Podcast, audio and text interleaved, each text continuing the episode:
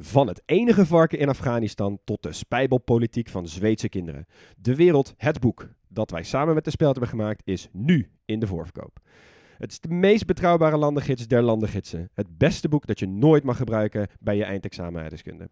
Ga naar grotepodcastlas.nl slash boek, bestel hem en dan heb je hem eind juni in huis. En terwijl ik val, zie ik die enorme kop van die beer boven me. In de wekelijkse podcast Echt Gebeurd worden al meer dan 10 jaar mooie, grappige, spannende en ontroerende verhalen verteld door de mensen die ze zelf hebben beleefd. Het regende bommen, dat wil zeggen, om de zoveel tijd ontplofte er een bus. Er zijn al meer dan 400 afleveringen van Echt Gebeurd verschenen. Dit is geen sjamaan, dit is een achterhoeker. Abonneer je nu op Echt Gebeurd in je favoriete podcast-app. Lieve luisteraars, vorige week beloofden we jullie een quiz. En die hebben we heel hard zitten promoten. Maar die quiz is nu al helemaal uitverkocht. En dat betekent dat er geen tafeltjes meer over zijn voor zondagavond 3 april in de Pingpong Club in Utrecht. Maar we hebben één tafeltje om weg te geven. En daar moeten jullie wel iets voor doen. Dus vertel je allervetste, raarste, geniaalste landenfeitje en tag ons op Twitter of Instagram. Het allerleukste feitje krijgt van ons een betaalde tafel van zes personen plus een rondje vega bitter garnituur. Dus doe je best en misschien tot ziens. Welkom bij de audioversie van de Atlas. Wij zijn drie geografen en in onze ogen is elk land de moeite waard. En hoe kunnen we zo'n land beter bespreken dan met gekke feitjes, mooie verhalen en kleine quizjes? Dit is de grote podcastlas.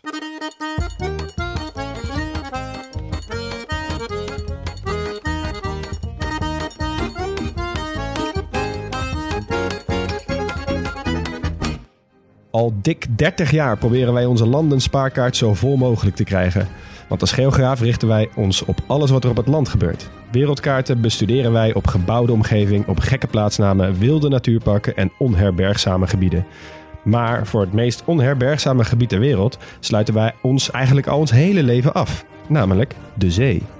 Kaartenmakers zijn experts in het laten zien wat je wilt zien en in het weglaten wat je niet nodig hebt. Vandaag spreken we met iemand die ook veel kaarten gebruikt voor zijn werk.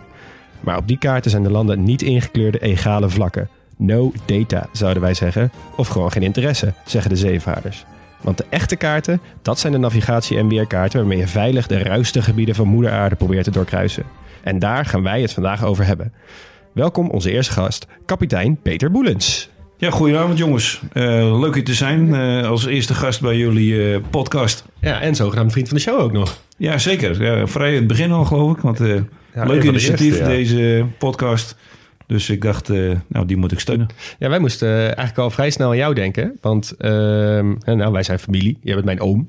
Ik weet nog heel goed, jij hebt ooit een keer mij namelijk een hard rock Hongkong eh, of een hard rock café Buenos Aires shirt gegeven of zo. Nou, dat zou wel kunnen, maar dat ben ik inmiddels vergeten. Ja, precies. En toen dacht ik oké, wauw, dit is wel vet. Want hij komt wel op plekken. Ja. Als we het dan toch een keer gaan proberen met een gast, dan is dit wel een hele leuke eerste keer, denk ik. Ja, en zeker omdat wij ons natuurlijk altijd focussen op de gebieden aan land. Hoe tof is het om ook gewoon nu even de zee in te gaan kleuren?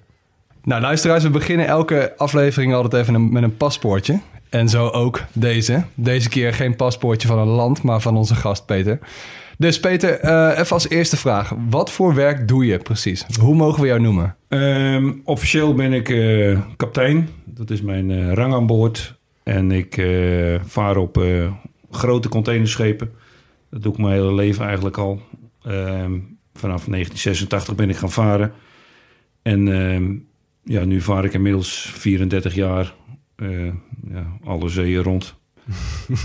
Je zegt het zo makkelijk, maar alle zeeën rond. Ja, ja ik, ik ben er nog nooit geweest. En grote containerschepen, over hoe groot hebben we het dan? Ehm, de grote containerschepen waar ik op zit zijn nog niet de grootste. Er zijn nog wel grotere.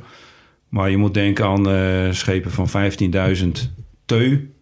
En dan moet ik even uitleggen wat een teu is voor de luisteraars, denk ik. Want een teu is de maat voor een container. Eén teu is een 20 voets container. En die is eh, uit mijn hoofd 6 meter bij 2,5 bij 2,5. Dat is gewoon zo'n container zoals Dat wij is die een kennen. kleinere container zoals die je kent. Je Oh hebt ja, 20 ja. voeters en 40 voeters. Ja. ja. En wij kunnen er in principe theoretisch 15.300 meenemen. 15.000. 15.000 20 voet containers. Ja, dus als je die achter elkaar zet, heb ik even uitgerekend voor jullie show, zit je bijna op de 100 kilometer. Als je ze allemaal strak achter elkaar aan Stel je, ja. stel je laat een trein rijden met die containers achter elkaar, dan heb je dus een trein van 100 kilometer. Eh, voor, eh, verder even. Ehm, heb je vroeger gereisd voordat je dit werk ging doen? Nou, eigenlijk niet.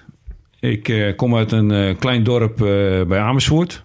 En ehm, ja, wij hadden niet eigenlijk zeg maar, de middelen om eh, te reizen. En dat was ook geen tijd zeg maar, dat iedereen eh, met een vliegtuig ergens heen ging. Dus eh, een eh, vakantie bij ons was al gauw eh weekendje Harskamp. of Ameland, waar de familie vandaan kwam. Maar verder kwam ik eigenlijk ook niet. Dus de eerste keer dat ik op zee naar zee moest als stagiaire werktuigkundige. Toen moest ik naar Jakarta vliegen. Nou, dat was een hele wereldreis, want ik had ook nog nooit gevlogen natuurlijk. Dus, dus toen begon het eigenlijk pas het reizen. Want het, het varen is, is reizen, maar je moet er ook vaak eh, nog heen. Ehm meest van de tijd stap ik niet naar Rotterdam op, maar stap ik ergens anders op. Oh, je vliegt eerst Dus je naar, de, moet, naar de eh, plek waar je, moet, weggaat. eh, je, ja, je vliegt eigenlijk wereldwijd eh, Zuid-Afrika of Amerika of China voor corona, zeg maar. Of Singapore heel veel. Eh, dan vlieg je daarheen en dan stap je daar eh, stap je op. Die schepen, de meeste schepen waar ik op gezeten heb, die kwamen niet eens in Nederland. Oh, oké. Mm. Dat is Ja, wel ja. even goed om te Dat weten. heb ik me nooit gerealiseerd. Nee. Dat je dus eigenlijk, ja, voor iedere zeereis die je maakt, Ja. maak je ook één of twee vluchten. Ja. Precies. Ja. Maar je hebt een heleboel zeevarenden die komen uit landen die ook geen havens hebben. Zeg maar, of geen grote havens. Er zitten ook heel veel... eh, Je zult vast Kazachse kapiteins hebben. Ja, ja Oekraïners. En, eh, die, die hebben dan wel een haven, maar eh, die zijn niet. eh, de, de, komen, de meeste schepen komen daar niet. Nee, Nee, precies. Nee. Oké, even laatste vraag denk ik voor het paspoortje. Eh, hoe ziet een dag in het, le- in het leven van Peter Boelens eruit? Nou, dat moeten we dan even splitsen. Eh, op mijn werk drie maanden. Of thuis drie maanden. Eh, op mijn werk is het eigenlijk. Ja, eh, omdat je het zoveel doet, is het voor mij redelijk saai natuurlijk. Het is heel veel administratie. Ehm, ik sta wel altijd vroeg op, vijf uur. En dan van vijf tot half acht administratie. Ehm, half acht tot acht uur ontbijt. Eh, van acht tot tien, acht tot twaalf loop je rondjes. Loop je over het schip. eh, praat je met die mensen die aan het werk zijn. Dat is altijd interessant natuurlijk. Eh, machinekamer kom ik veel, omdat ik van origine een eh, werktuigkundige ben. Kom ik toch wel redelijk vaak in de machinekamer. Daar liggen eigenlijk mijn interesses ook nog wel. En dan eh 12 uur tot 2 uur, dan heb ik eigenlijk... eh, ja, ik maak mijn eigen uren, omdat er niemand naar kijkt verder. dat is ook wel handig, dat niemand op je vingers kijkt... omdat je zelf je uren indeelt. Ja. Maar tussen 12 en 2 ben ik vaak aan het eh, sporten. Hardlopen meestal elke dag. En ja, tussen 2 en 4 doe ik wat kleine dingetjes. En van 4 tot 6 sta ik op de brug. Neem ik de wacht over van degene die de wacht heeft. Zodat die weer andere dingen kan doen. En dan hou ik een beetje de, de brugskills hou ik een beetje bij. Zeg maar anders eh verwatert dat misschien een beetje als je er te veel afstand van neemt. Ja, ja, ja. En dan s'avonds... skills, dat is gewoon... Dat Ja, wachtlopen. Oh, ja, het wachtlopen, En- het en- uitwijken, het eh, gebruik van instrumenten. Het, eh, nou ja, de kaarten hoeven niet meer te plotten natuurlijk, want die, dat is een ECDIS, een automatische kaart. Ja. Mm. En dan, eh ja, s'avonds na het eten eh, praatje maken met op de brug, bakje koffie. En dan s'avonds een filmpje. Als die er is. Je hebt geen televisie aan boord. Daar hebben mensen zich ook, vergissen zich wel eens in. Oh ja. Ze denken, je zet televisie aan, maar het, er is nooit geen televisie. Tenzij je in een haven ligt. Ja. Eh, maar dan tegenwoordig met die digitaal of met die, die codes, dan lukt dat ook meestal ook niet. Dus je moet zelf meestal wat meenemen, Hmm. films. Geen Netflix, geen... eh, Eh, Netflix heb je niet. Nee. Ah, ja. Spotify heb ik dan wel, dus ik luister wel heel veel eh, muziek. Grote podcast, Oh ja. Las. En de grote podcast luister ik uiteraard aan boord. Toch fijn dat die wel te Ja. ontvangen is. Ja, ergens in de nou, dat is af en toe moeilijk. Ja. Want dan krijg je geen contact met eh, Spotify. Ah ja. En dan moet ik eh, wachten. ah ja. En dan, eh, maar meestal is het wel dermate goed dat, eh, dat de podcastlas, eh die kan ik meestal wel luisteren. Kijk, wel grappig. We hebben het er net even over gehad, maar dit is denk ik wel de luisteraar die in ieder geval de meeste landen heeft gehad die wij nu net behandeld hebben. Maar dan ook dus niet Kazachstan, maar wel Fiji. Ja, precies. Ja, vind ik heerlijk. Ja, ja. En Barbados was ook leuk. En Barbados. zo. Vanwege de rum misschien. Maar- Nou, als je nog en- een stagiair nodig hebt. En ehm eh, s s'nachts, als het donker is buiten, zeg maar, laten we het zo zeggen, dan slaap je gewoon? Of Dan slaap ik in principe. Ja, nee, ik draai geen eh wachten. Ik doe de, wat ik net zei, de, van eh 4 tot 6. Dat doe ik eigenlijk vrijwillig. Want een heleboel kapiteins die doen dat niet. Die zijn, eh, die zijn het beu, het wachtlopen, dus dan doen ze het niet meer. Hm. Maar we hebben een driemans wachtbezetting. Dus mensen lopen vier uur op, acht uur af op de brug. Dat gaat 24-7 door uiteraard. En die, eh, ja, die lopen ook s'nachts. Maar als ze mij Ja. nodig hebben, als er iets is... of als je in een haven binnenkomt, dat is ook... Ja, dat is maar net wanneer die, eh, wanneer die eh, haven open is voor ons. dat is ook vaak s'nachts. Dus je maakt wel, als je op een kustreis bent... je hebt diverse havens in een week... ja, dan is het wel heel onregelmatig. Omdat het op de kust, als je bijvoorbeeld in Europa zit... ja, je zit in het kanaal of bij Rotterdam... nou, dan is het vaak zo druk dat ik ook op de brug ben. Ja. Ja, Dus dan, dan slaap je ook niet. Nee. Maar je hebt wel je wacht, eh, je hebt wel je, je rusturen... Ja. eh, waar je zoveel aan, aan moet voldoen. Heb je een soort tachograaf of zo? eh? Ik heb geen tachograaf, maar je moet het zelf bijhouden. Ja, oké. Maar dat wordt ook gecontroleerd in, in havens. Bij, eh, Ja. er komen inspecteurs in havens. En die komen eh, in principe elke kust kunnen ze komen. Maar eh, in ieder geval elk half jaar of een jaar. Dat ligt er een beetje aan hoe goed het schip is. Ja. Bij ons komen ze elk jaar. Omdat wij eigenlijk eh, een vrij goed schip hebben. Waar ik momenteel op zit. Met weinig eh trammeland, zeg maar. ja, ja. Eh, en die, eh, die controleren ook je rusturen. En van de Beetje bemanning met ook. vrachtwagenchauffeurs, zeg maar, Ja. over de weg. Oh, ja. En die rusturen die zijn eigenlijk ook gekoppeld aan, eh, aan de werkuren. Dus ja, dat moet gewoon goed ingevuld worden. Anders Ja. krijgen de jongens ook geen... eh, Nee, snap ik. Hoeveel mensen werken dan op zo'n schip? Gemiddeld? Ik zat afgelopen reis met 24 mensen aan boord. En er zaten vier leerlingen bij. Dus dat zijn... maar de, de safe manning, zoals dat heet... dus dat de minimaal aantal mensen die aan boord moeten zijn... is 15. 15. Ja. Dus een schip ter grootte van, nou, deze hele buurt ongeveer. Ja, wat ik net zei, 350 meter langs. Eh, wij zijn 53 meter breed. Ja. Wij kunnen een diepgang hebben van 17 meter. Dus dat is 10 hoog Ja. onderdeks. Het duizelt me echt, dat soort dingen. Ja. Het is gewoon En 11 hoog bovendeks. één, eh, één bemanningslid per duizend eh, containers die je meeneemt. Ja. Maar vroeger had je veel meer mensen aan boord. Voer je met 30, 35 man. Ja, Ja. dan heb je iets meer taak had je, waarschijnlijk. had je... Ik heb het even opgezocht. Dat had ik al, maar... eh, het eerste schip waar ik op gevaren heb, eerste containerschip... ehm, die had 1200... Dat was een groot containerschip. Ik zie hem nog zo voor me. Die had 1200 containers kon die meenemen. Ja, nu heb je 15.000. Ja. Ja. Ongelooflijk. Bizar hoe snel dat gaat. En die was ook 220 meter lang. Ja, dat is ook gewoon bijna twee... 30 meter Ja, breed. precies. Ja, Ja. bizar.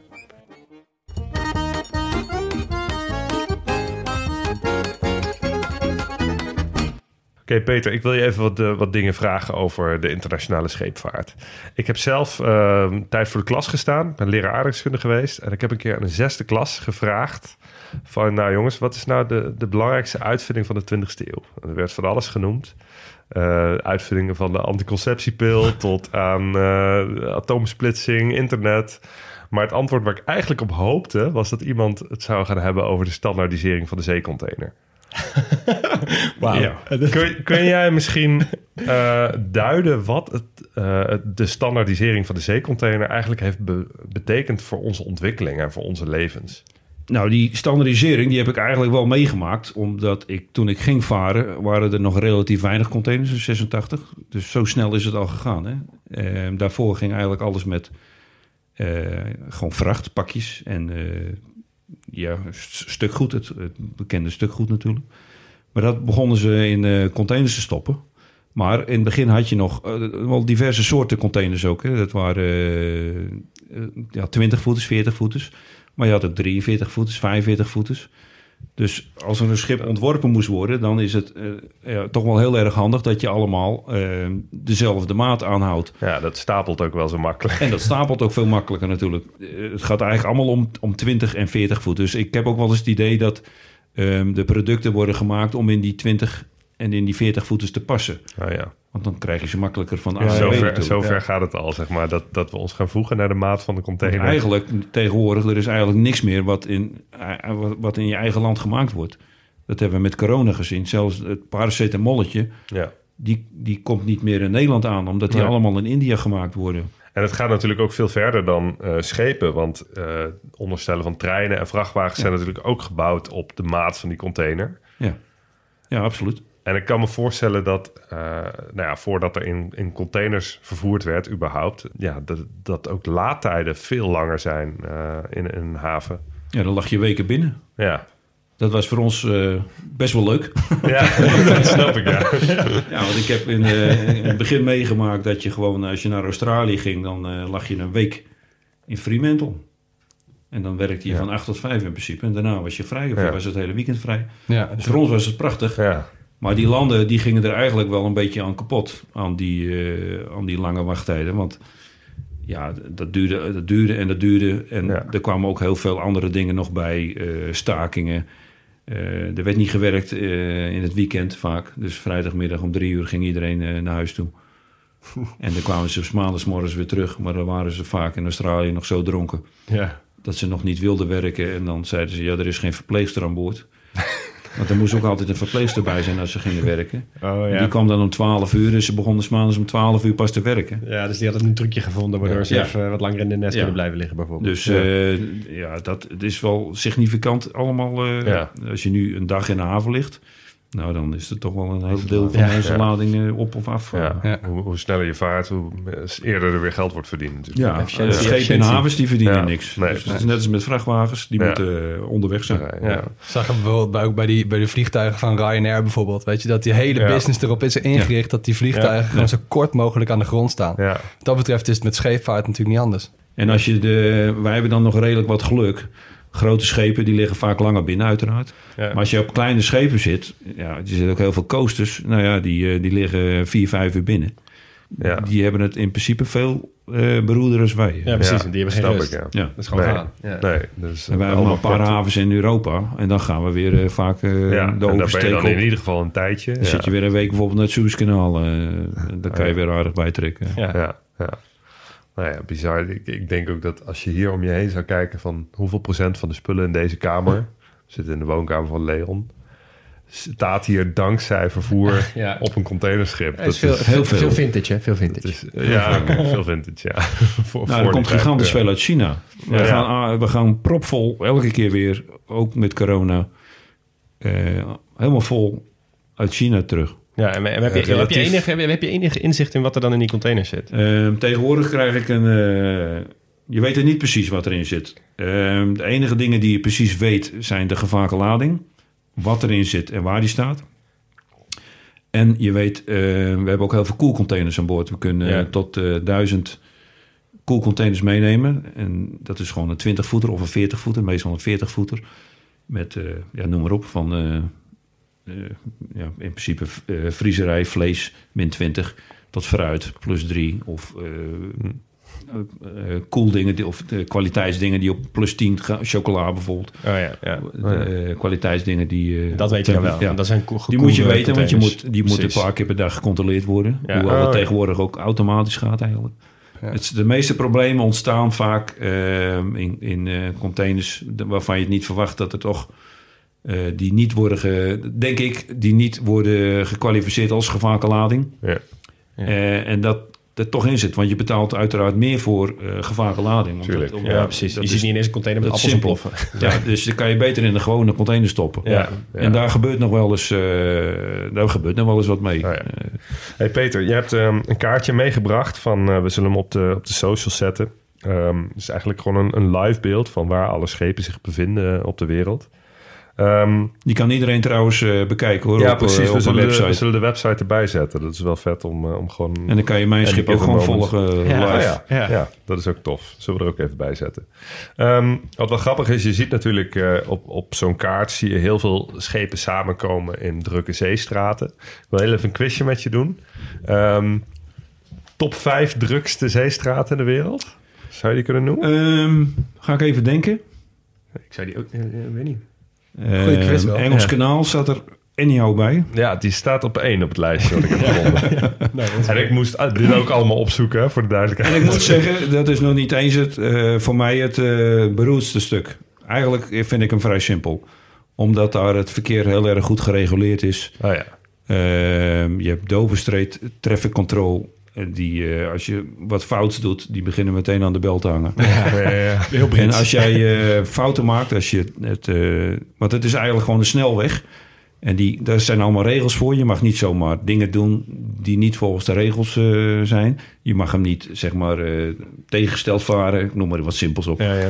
Doe je dat wel, dan zijn de boetes enorm. En die komen op je huisadres.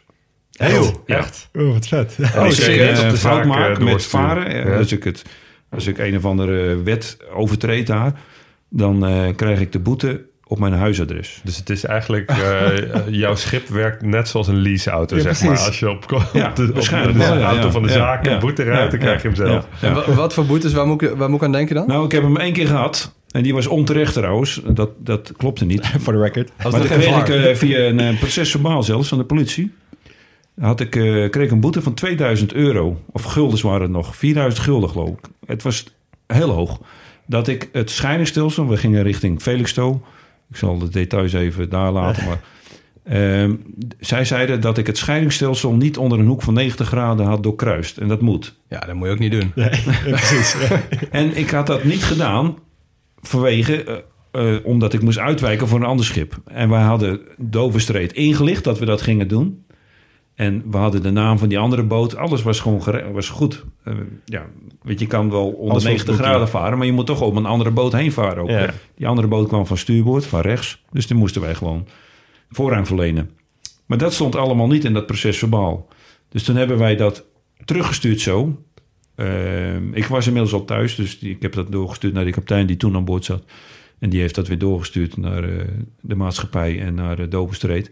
En toen kwam er in één keer een eh, geluidsfragment mee...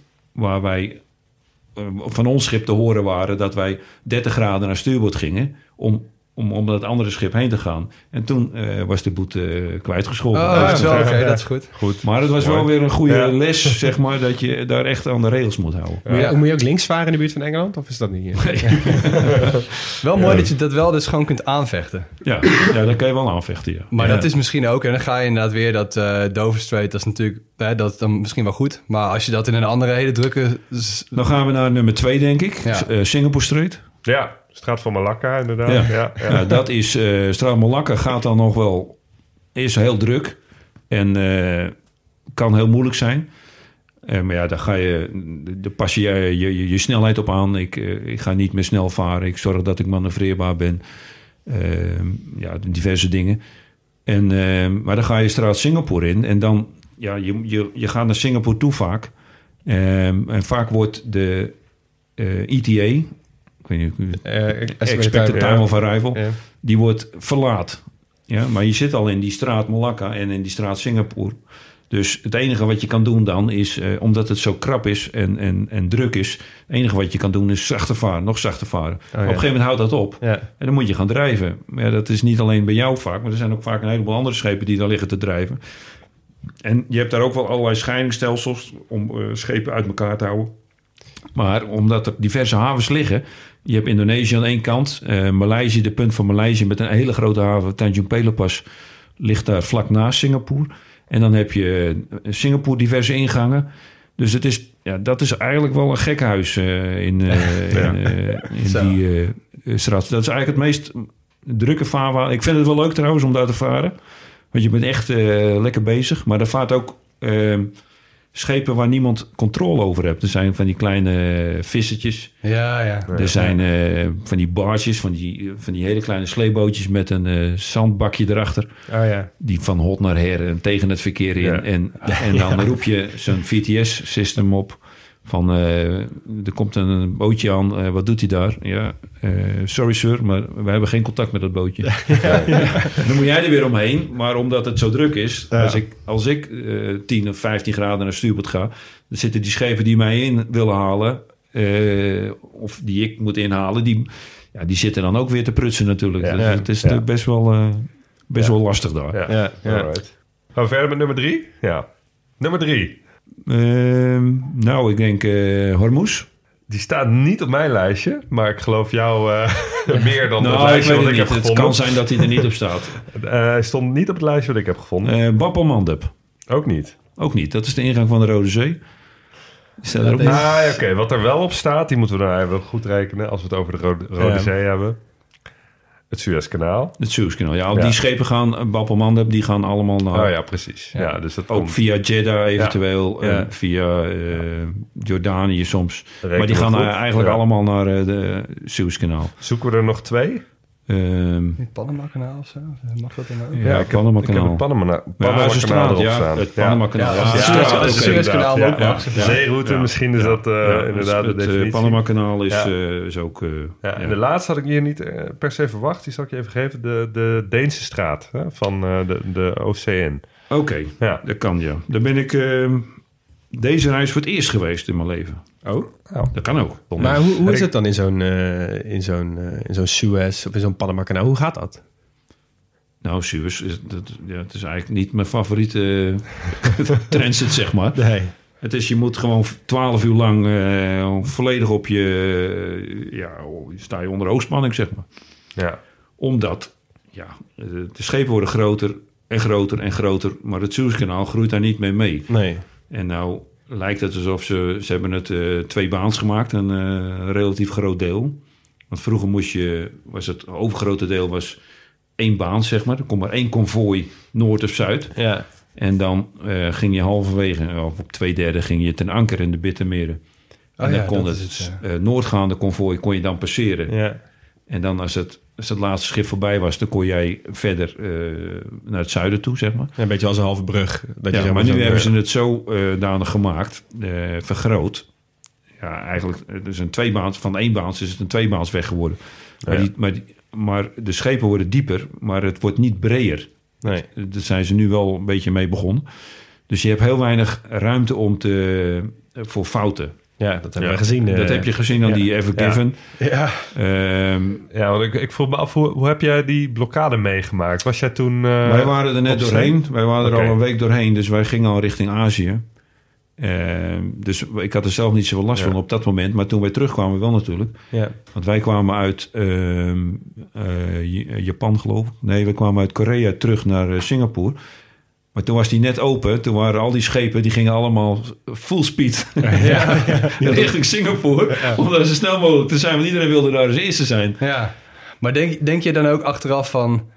dit had een keer kunnen gebeuren, zo is het nou eenmaal? Of dacht je wel van, oké, dit zijn wel echt sukkels geweest? Nou, het gebeurt eh, vaker dan je denkt, maar daar hoor je niks van. ja, ja. Dat schepen daar eh, de kant raken of Ja, eh, oh ja. de bodem raken.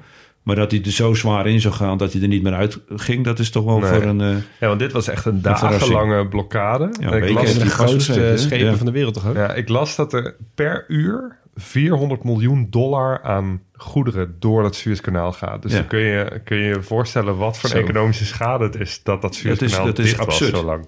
En ik snap ook eigenlijk niet uit eh, terroristisch oogpunt, zeg maar. Dan wil ik, eh, ik denk niet dat de terroristen mee eh, luisteren nu. Maar, eh, Geen vrienden van de show. maar je kan eigenlijk op een vrij simpele manier... kan jij eh, de wereldhandel blokkeren. Ja, Ja. En da- dat zeg ik al jaren. Maar eh, ja... En is er nou echt een groot verschil tussen Panama en Suez? Wat is het grootste verschil? Het grootste verschil is dat het Panama-kanaal heel erg leuk is. het Suezkanaal niet. ja. Dat Panama-kanaal eh, vaar je ook van sluis naar sluis, toch? Ja, het Panama-kanaal moet je dus omhoog. Eh, want je moet via het land, zeg maar. eh daar moet je in, eh, in Suez ook. Ja. Maar het, het niveau in de Middellandse Zee is ongeveer gelijk aan het niveau in de Rode Zee. Dus je hoeft niet de sluis door. Nee. Dus dat is gewoon... eh, het stroomt wel in het Suezkanaal. Dus Ja. er stroomt wel water door. Best wel stroom. Maar het Suezkanaal moet je eerst de sluizen door. Dat zijn drie sluizen omhoog. En dan aan de andere kant ga je weer drie sluizen naar beneden. Panama kanaal. Ja. Het Panama-kanaal, Ja, ja. ja, ja, En ja. dat is, dat is eh, best wel leuk. Maar er is een heel juridisch eh, aspect eh, verschil.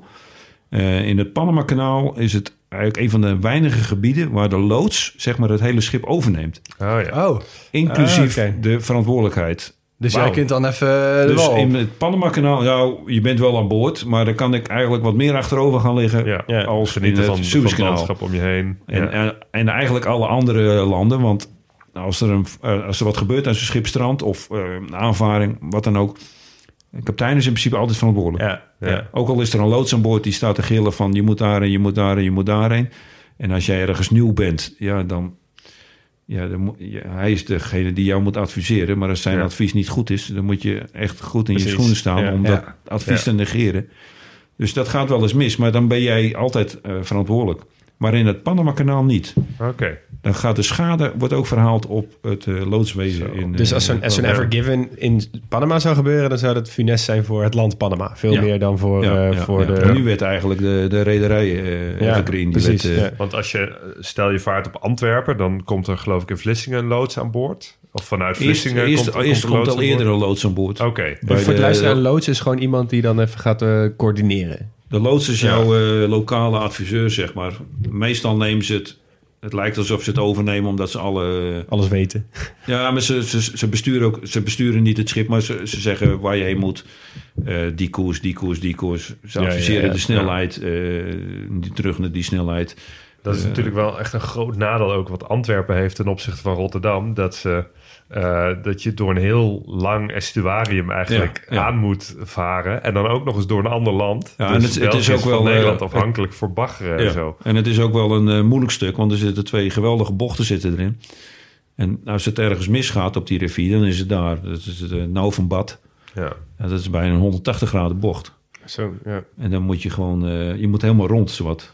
Ja. En als je met 12 meter diepgang, laag water. Dat is leuk met de motor, maar niet met de boot. Oh ja, superveel getijden Ja, heb je daar natuurlijk ook nog. Ja, heel veel getijden heb je. Dus dat is, eh, ja, het is niet mijn favoriete. Je hebt er een aantal, aantal eh, routes aangegeven of redenen aangegeven waarom je op bepaalde eh, plekken wat minder graag vaart dan op andere plekken.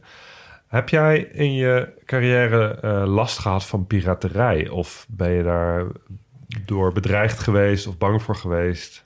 Ehm, nou, piraterij was wel een, eh, een eh, hot item jaren terug. Het is nog steeds een item. Maar ik zit niet eh, in- die gebieden waar het nu nog een item is. In West-Afrika is nog vrij veel piraterij.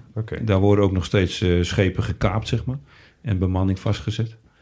Ehm, maar daar zit ik persoonlijk niet. Maar we hebben het wel heel veel gehad in de Golf van Aden. Ja, Ja. En daar ken je het ook vooral van. Ja, bij eh, Somalië is Ja. Van de, in, in het- deze tijden, zeg maar, dan kwam dat... Nou, wat is het? eh, een jaar of tien geleden of zo? Was het echt een heel hot item, ja. Ja. Ja, er was ook. eh, het is eigenlijk nog steeds. eh, het is officieel nog nooit eh, afgesloten, zeg maar. Dus er is in principe nog steeds piraterij.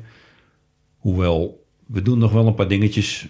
Eh, je moet je melden. Je moet, eh, er zijn bepaalde organisaties die houden in de gaten. Er zijn ook wel marineschepen. Ja. Maar zoals het vroeger was, dat je zeg, je eigen helemaal opsloot. In de accommodatie ook niet meer aan dek kwam. Eh, Oh, ja. Zo snel mogelijk er doorheen. Eh, prikkeldraad eh, om het schip heen. Ja? Ja, maar dat heb, je, heb je wel eens piraten zelf gezien? Ik heb ze wel gezien, ja. Oh, echt? Eh, we zijn nooit, ik ben nooit zelf aangevallen, maar ik heb een schip gezien dat achter ons werd aangevallen. Oh. Oh. En die hebben wij als relaisstation, zeg maar, eh, want zij raakten in paniek natuurlijk. Ja. Want ze zeggen mensen, ja, je moet niet in paniek raken, maar als er zo- zo'n Ja, bootje met, eh, met AK-47's en met eh, RPG's op je begint te schieten. Er was een kleine tanker van Stolt en die eh, ja, laag vrijboord. Die, die had een vrijboord van twee meter. En vrijboord is zeg maar de hoogte van de water tot aan je dek. Oh, Oké, dus Zo, kon is Bij ons is dat eh, ware. 12, 13 meter. Ah, ja. Ook al liggen we maximale diepgang, dus dat is één grote stalen wand. Ja, Dus daar kom je niet zo snel op. nee. Eh, Nee. Maar die kleine tankers, ja, die, die man die raakte in paniek natuurlijk. Ja. En die, eh, ja, toen hebben wij de, de organisaties gebeld, zeg maar, alarm geslagen. Eh, dat was net in, eh in. Dat is de ingang van de Rode Zee, zeg maar. Daar we de Ja. Rode Zee invoeren. Dus eh, ja, daar gebeurt nog wel eens wat. Ja. Toch wel echt best wel ziek eigenlijk dat ehm, in deze business is geografie nog steeds zo belangrijk. Dat vind ik dus wel echt altijd best wel mooi om dan te beseffen in dit soort momenten. Weet Ja. je, dus je kunt technologisch gezien zo geavanceerd zijn, je kunt zoveel dingen be- beslissen. Maar die zeestraten, die worden er niet, niet nauwer of wijder Nee, van. je kan Tenzij je een, een kanaal gaat graven natuurlijk. Nou, maar zo'n ja, straat dat van... heb je wel, hè? Ja. Dat gebeurt wel, want die Chinezen die, die, eh, die zijn wel bezig met, een, eh, met het eh, ontwikkelen van een kanaal boven het Panama-kanaal. Ja, ja. dat heb ik ook Ja, gehoord. Ja. in Nicaragua. Ja. Ja. Vind je dat eh, meer van Nicaragua toch ook? ja. Ja. Ja. Dus hoe ver ze daarmee zijn, weet ik niet. Maar er, er, er is al best wel wat geld in gepompt. Ja, moet je nagaan. Ja. Ja. dat is toch wel... Ja, maar het is wel wat jij zegt. Kijk, als ik nu, hè, wat je zegt, Peter, de meeste van de spullen die mensen zelf thuis hebben, die komen of uit China, of uit India, of uit Bangladesh, noem het maar op. Maar ja, die moeten wel hier naartoe. Ja. En over land Ja. gaan ze niet. Want treinen zijn überhaupt, er is helemaal geen, geen Ja, connectie. dus is er dat veel is traag. een kleine correctie. Dat begint- Ehm, de zijroute, begint. zeg maar. Precies, ja, begint wel, maar ja. Musk is al begonnen, was al begonnen met eh, treinen door eh, Rusland heen. Ja, Daar zijn ze nu om duidelijke redenen weer mee gestopt. ja.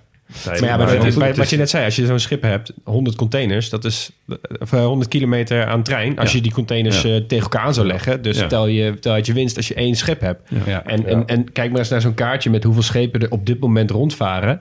Nou, daar Dat zit is alleen van belang voor de met, lading eh, die je snel ergens wil hebben. Precies, ja. Zelfs met een vliegtuig. Als Nee, maar je, daarom is het, het is zo belangrijk, die geografische ligging Ja. van, van Ja. landen, zeg Ja. maar. Als je dicht bij water bent, dan is dat is... Ja, en eh, als je- Vliegverkeer als ook, ja. Ja, maar vliegverkeer heeft zich natuurlijk ook veel minder aan te trekken van geografische beperkingen. Nee, maar ik bedoel ook meer, zeg maar, de, de spullen die wij bestellen, die echt alleen inderdaad het, het allerhoogst nodige, wat zo snel mogelijk bezorgd moet worden, dat komt per vliegtuig. Ja. Anders misschien per land. Ja. Maar al het andere gaat gewoon nog steeds per zee. Ja, Ja. ik las ergens eh 90% van de wereldhandel gaat nu nog over zee. Ja, precies. Ja. Dus dat ja, is alles. wel, hè, om even te, Ja, dat geeft te beseffen wat voor, Ja. eh, wat voor markt we het hier hebben. ik denk Ja. dat je de hele action Ja, ja, Ja, staat bij ons aan boord. ja. Ja, Echt. ja, de hele action. Ja. We hadden, wat je zei net van, wat, weet je wat je aan boord hebt? Eh, aan het einde van de kustreis krijg ik een, eh, een e-mail en er staat in een eh, spreadsheetje met ja, eh, de grootste klanten die aan boord zitten. ja. Eh, en, en- en wat voor business ze zitten in transport, in eh, communication. ja. En de laatste keer toen kwamen we uit China, hadden we iets van, ja, het precieze aantal weet ik niet meer, maar dik 100, bijna 150 containers. Die waren van de Action. Ja. Ja, alleen maar spullen voor de Action. 40 voet is Wat 150, doet, 40 wat doet zoiets met jou dan als eh, ervaren schipper die de markt ook heeft zien veranderen, die de wereld heeft zien veranderen? Is, is dat nog een issue? Ehm, Nee, nee. Of heb jij zoiets van, joh, zolang ik gewoon kan varen, is het prima. En wat iedereen zelf wil vervoeren, Kijk, dan moet is, je eh, zelf dat, weten. is, dat, dat is natuurlijk wel een dingetje. Ehm, je vaart en je komt in landen ook wel waarvan je denkt van... nou, is het hier nou wel zo zuiver op de graad, weet je? Ja. Ja.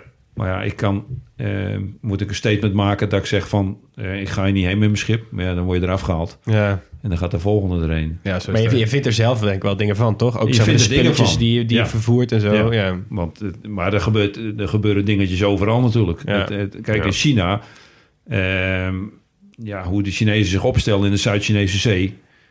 Ja, daar kan je wat van vinden. Maar het feit is dat ze zeer agressief bezig zijn... met het eh, claimen van eh, eilandjes... die eigenlijk geografisch helemaal niet meer bij China zouden behoren. Nee, precies. Dat Eilanden- zijn echt de laatste eiland- eilanden voordat je inderdaad Maleisië en Filipijnen die en al dat soort toch? Spratly-eilanden Ja, en zo. Ja, en daar kom je ook langs. Want ik, en ik heb eh, een paar jaar terug...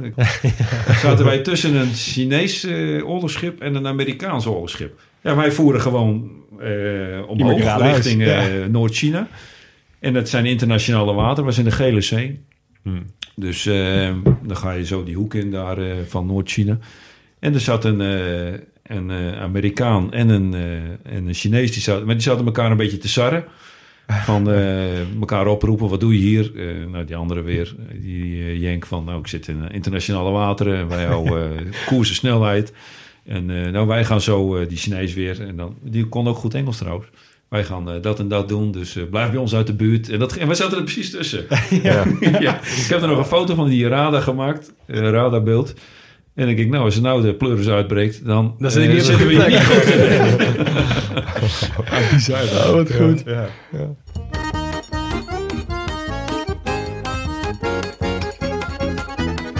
Hey Peter, we gaan het even over havensteden hebben.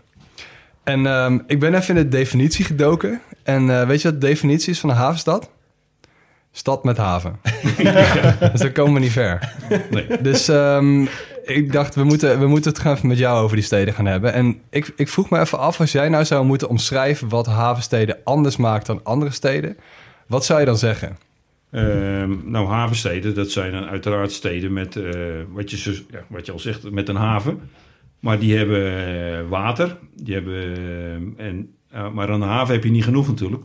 Want een, een grote haven, of een, ha- überhaupt een haven, die hebben ook transport nodig. Dus vaak zijn er heel veel treinen heen. Vaak gaan de snelwegen heen. Dus het is vaak een, eh, als je, nou kijk maar naar Rotterdam, dat is vaak een eh, knooppunt van, eh, van transport. Ja. Het is niet alleen die haven die daar zit, maar het, het is natuurlijk, en het trekt ook van allerlei andere bedrijven aan. Dus er is, dus, vaak industrie die, die havens nodig hebben. Eh, neem dan maar Emuiden met de hoogovens. Eh, ja, die moeten bij een haven zitten, Ja. Ja. omdat ze ets nodig hebben. Ja. Ik vind het natuurlijk altijd echt mooi als je dan in de Rotterdamse haven bent... dat je zoveel van die bedrijfjes ziet... die ogenschijnlijk niks met de echte zeevaart te maken hebben. Totdat je het tweede keer bedenkt en denkt van... Joh, die hebben al hun Ja. grondstoffen, Ja. krijgen ze natuurlijk uit die haven. Ja. Ja, en je wil ook niet te ver van die, eh, van die aanvoerlijn afzitten. En dat, eh, of je wil aan een rivier zitten, zeg maar. Want eh, bijvoorbeeld Rotterdam, de meeste lading is... Ja, die gaat er wel naar Rotterdam af. Maar die gaat weer ergens heen. Die gaat naar het achterland. Ja. Die gaat heel Ja. veel naar het Roergebied natuurlijk. Ja. Eh, nog verder de Donau op zelfs vanuit Rotterdam. Dus dat, dat, Hm. dat is, eh, ja... Ja, ik had altijd toen eh, op een gegeven moment, toen wij denk ik op de middelbare school zaten, toen werd er heel veel gesproken over de IJzeren Rijn en de Betuwe-lijn en zo. Ja. En ik, Ja. ik dacht altijd, waarom, waarom noemen ze dat de IJzeren Rijn? Wat is dat voor een rare benaming? Maar hoe ouder ik werd, hoe meer ik Ja. doorhad van, oh ja, wacht, waterwegen zijn super belangrijk voor het transport van middelen. Dus een Ja. IJzeren Rijn is letterlijk gewoon een treinverbinding, Ja. zoals ze dat doen met water, zeg maar. Precies, waar het water snel. ophoudt, trekken we hem door. Precies, Ja. en Ja. een IJzeren Rijn, ja. Ja, ik kom uit Nijmegen, dus ik, ik zie op de Waal wel, eh, zag ik wel het een en ander voorbij komen. Ja, dat gaat dat is- continu door. Ja, dat, Dat is gaat ook ook gigantisch. Inderdaad, dat is eh, voortdurend Ja. aan de lopende band. En als je nou een paar echte havensteden moet noemen... behalve dan Rotterdam, n- n- noem eens er een paar... waarbij je meteen moet denken van... dat zijn nou steden die worden echt gevormd door een haven. Ehm, nou, Hongkong. Ja, Oh ja. is, eh, dat is eigenlijk, en dat vind ik ook persoonlijk een van de mooiste havens die er, eh, die er zijn. En het is met een, die eh, bergen erachter en die ja. eilandjes. en dat is ook een natuurlijke haven. Er is niks, ja, er zijn wel dingen, containerterminals zijn wel aangelegd, Mhm. maar later pas. Maar dat is ook een hele natuurlijke haven. Dat is zelfs zo'n natuurlijke haven dat schepen daar naar binnen gingen om te schuilen voor eh tyfonen. Oh ja. Oh, ja. Ehm, die heb je van die tyfoon shelters waar je kan ankeren. Die- Dan lig je in de luwte, zeg maar, van een tyfoon. Die meestal van, Ja. de, van de zee komen natuurlijk. Dan lig je achter die bergen. Ja. Eh, Singapore is natuurlijk ook een hele grote eh, natuurlijke haven. Ook een hele mooie haven. Ehm, ook heel groot, maar die kunnen niet groter worden. Het is voor mij de grootste haven van, eh, van de wereld. Singapore. Ja. Ja. Een van de top drie. Ja, er staan Ja. twee. Ja, er staan allemaal Chinese havens op. En Singapore is, een van de, is de eerste voor mij niet-Chinese haven. Ja, dat klopt. Kun, je, kun je de rest van de lijst kun je, kun je een poging doen? Shanghai, Dit is nummer 1. Ja, Ningbo. ja nummer 2. eh, Of, eh, nummer drie, sorry. Shenzhen. Nummer 4. Zo. Eh, nou ja, Singapore dan. Eh, Busan staat er ook op, maar wat lager. Busan is 7. Ja. maar dat is is niet uit zijn hoofd gereden. Xiamen. Nee, zit hier niet in. Hongkong staat trouwens op 8, die zal ik je geven. Hongkong, maar Hongkong is niet eens zo groot. Chicago staat erachter. Of eh, Nanjing. Ja, Qing, Qingdao is, eh, bedoel je? Ja? Qingdao, ja. Die ja. Die zes. zit boven, dat is boven, eh, boven Shanghai. Maar dit zijn allergrootste Tian, havens. Tianjing. Dat ja, is de dat is haven van nummer Peking. 9. Oh ja, joh. Ja. Het zijn een heleboel eh, eh, havens waar het gros van de mensen nog nooit van gehoord hebben. Nee, nee, noemen ze een haven, dan Ja. denken ze, nou ja, dat is een stadje. Ja. Maar dat zijn miljoenen steden. Ja, en wat je zegt, als alles uit China komt, Ja. al die, al die eh, dingen die je aan het in... ja, en daar zit ook weer al die... Precies. Ja. In Qingdao bijvoorbeeld, daar kan je hele mooie jasjes kopen. Want er zitten alle fabrieken van Adidas, Oh, ja. North Face. Tuurlijk. Ja, Eh, en voor corona kwamen die jongens aan boord met een modelletje wat net even iets anders was. ja precies. Wat niet door de kwaliteitscontrole kwam. En die kwamen ze bij ons eh, voor 25 dollar verkopen. Ja. En had iedere haven had eigenlijk weer zijn, zijn, zijn, dingetje, zeg maar. Ja, ja, ja. ja. Ah, ik is- vind dit ook echt zo ziek. Ik, ik, ik ben dus altijd als... Bij wat we ook voorbereiden, ik zit altijd op die Google Satellite-achtige dingen, Ja. weet je wel. En, nou, ik kwam ook bij, bij China en dan, dan heb je Shanghai, weet je, het hele stuk rondom Shanghai. Waar je dus, Shanghai is gigantisch. Wat je dus eigenlijk kunt klassificeren als haven. En dan heb ik maar een hele losse definitie gepakt. Overal waar ik iets zag wat normaal niet zo had moeten zijn... met allemaal grote cirkels en alles, vind ik een haven. Ik kwam op iets van 240 kilometer. Ik heb het allemaal zitten meten. Onafgebroken, wat alleen maar haven is. en dat, gaat, dat slingert langs de kust dan. en 30 dan jaar geleden was daar nog niks, hè? Exact. Ja. Het is... Maar ehm, ei- eilandjes waren het. Gewoon eilandjes die aan elkaar geplakt zijn idioot. met beton. In Shanghai is, ehm, was het 18 miljoen teu, hè, wat jij dus zei, die, Ja. eh, die containers in 2004 en nu bijna 72 miljoen. Dus bijna vier keer zoveel Ja. geworden sinds 2004. Ja, Wat de hel. Ja, maar dit, zijn, maar dit zijn allemaal aantallen. Ik kan hier met mijn met mijn snuffert niet bij. Nee. Want hè, wat, wat, wat, zo'n één één zo'n zeecontainer... Nou, ik ken mensen die wonen in een zeecontainer. Als in, dat is tegenwoordig hip. Dan kan je je zeecontainer Ja. om laten bouwen door woning. Je zit alles dan in. Hè? Dan heb je eigen douche en keuken en whatever. Maar ja, als jij er 15.300 scheept in één schip... hoeveel van die schepen zijn er tegelijk op de zee? En die moeten ook allemaal in verschillende havens aanmeren. Dat zijn hoeveelheden, daar kunnen wij met onze Nee, niet dat bij. is, toch- dat is dat. Dat is ja. bizar. En het En enige dat is wat ik- wat jij net zei, hoeveel in die top 10? Dat zijn er negen, daarvan zijn Chinese havens. Nee, zo, zo erg is het niet. Maar wel echt een stuk of zeven. Ah, wat ik wel, Ja, ik, ik kwam wist een wel- lijstje ehm, tegen met, met eh, bulkhavens, top 10. En daar zat ook een Australische haven in. Ja. Dat in, het, in the middle of nowhere, in het noordwesten van Australië. Ik had er nog nooit van gehoord. Port Hedland. Port Hedland, ja. Maar dan komt eh, dingen erts, halen ze daar Ja, dat zal het zijn. Ik dacht al, daar moet iets uit de grond Ja. komen. Ja, dan want, komt iets uit de eh, grond. Open ja. Maar die staan dus in de top 10 van Ja, grootste ja. bulkhavens. Nou ja, ik heb dus wel even moeten oppassen dat het niet een soort China-podcast wordt. Maar Ja. ik wist wel dat China zoveel maakte en zoveel uitvoerde. Maar echt, als je die kustlijn van China pakt... en even, China is echt fucking groot, hè? Maar dat is echt één grote haven. Ja. Het is gewoon... begin bij het gebied rondom Hongkong... en ga, nou, doe even makkelijk tot aan Beijing of zo. Nou, ga er maar een keer eh, gewoon 10 minuten gewoon doorheen zoom- zitten zoomen. Alles wat niet stad of dorp is, is gewoon haven. Ja. Ja. Ja, maar ook is- grote haven. Ja, Er joh. zitten ook hele grote havens tussen gewoon. Echt ongelooflijk. En dan nog bedenken dat zij dus nog die zijderoute willen aanleggen... om zoveel mogelijk over land ook nog. Ja, En Shanghai is heel eh. groot. En dan Ningbo nummer twee. Maar dat ligt er net naast. ja. Ja. Ja, Ja. precies. Dus dat is eigenlijk... Ja. eh, dat is, dat is eh 100... Ja. Ja. dat is misschien eh, twee, drie uur varen. Ja, dat is Ja, ja, alsof maar je dat zeg is- maar de grootste haven van de wereld hebt in, eh, in eh, Normandië. En dan nog de ene grootste Ja. haven in, eh, in Knokken. En dan nog de, de derde grootste haven in Rotterdam. En dan Ja. ook nog eentje in Den Helder. Ja. Maar in die Ja. top 10 staat dus ook Hongkong en Guangzhou, wat ook vlak Ja. verderop is. En Shenzhen staat ergens in de top, top 20. Dus dat is ook allemaal op een. Wij zijn een keer in China geweest samen. Toen zaten we in de trein vanaf Hongkong naar Guangzhou.